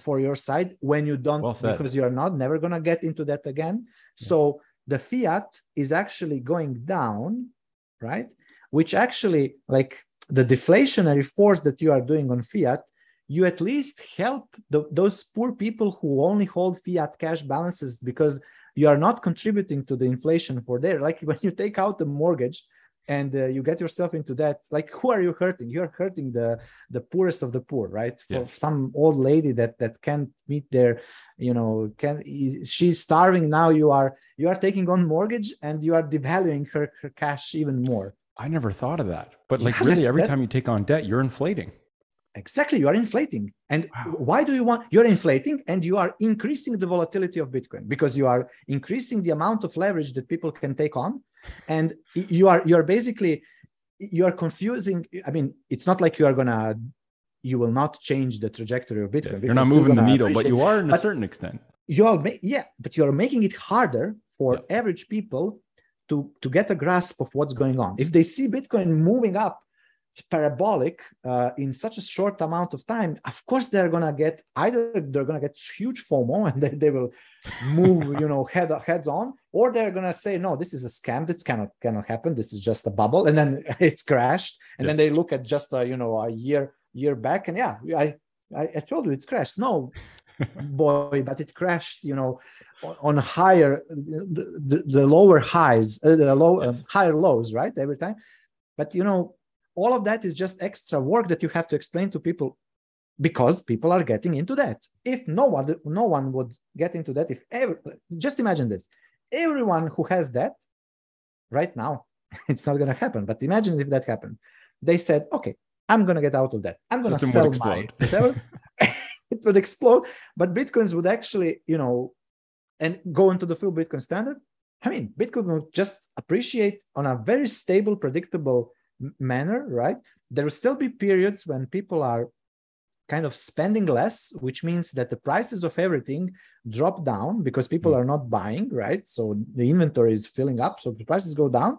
At some point the prices go down enough where people start to buy and to spend their bitcoin which is when bitcoin's purchasing power will start to kind of drop a little bit right? So you will still have this volatility in prices but it's going to be much more be lower. smooth much more yeah much more predictable and uh, i would rather have that Yeah. uh, that that world because that that is the world. I think we get there eventually. Like this is where we end up. we will It's- get that eventually when Yeah. when all the fiat kind of uh, gets gets dissolved when all the all the real estate demonetizes all the stock market all bond market all Yep. fiat currencies when all of that goes to bitcoin and bitcoin grows you know whatever how many hundred times from here then yeah the then it goes to like five percent a year, maybe eventually, and then Exact- that that's a good place, right? Because the that's a good place but i think that's even that's not gonna uh, not gonna be the case i think that Yeah. i i'm with Knut Svanholm uh with you know infinity divided by 21 million i think that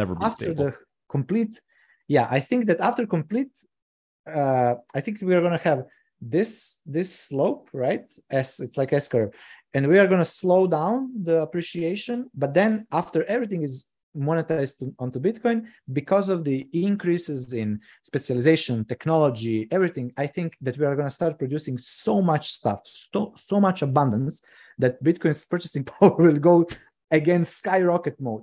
And it's just gonna like especially because when people so that's that's far in the future. When people understand when every every bitcoin is mined when they understand that they can if they don't have a plan for their bitcoin for their off you know for the generations that are coming. If they maybe don't have children or whatever they're just gonna say okay i'm, I'm gonna before i die i'm gonna burn 99% of the coins that i have in order to basically give from myself to to, To to, leave a legacy for for the civilization in the future. Yeah, so that's what so because of that bitcoin is still going to continue to appreciate in purchasing power forever. As michael said forever. Forever, Laura.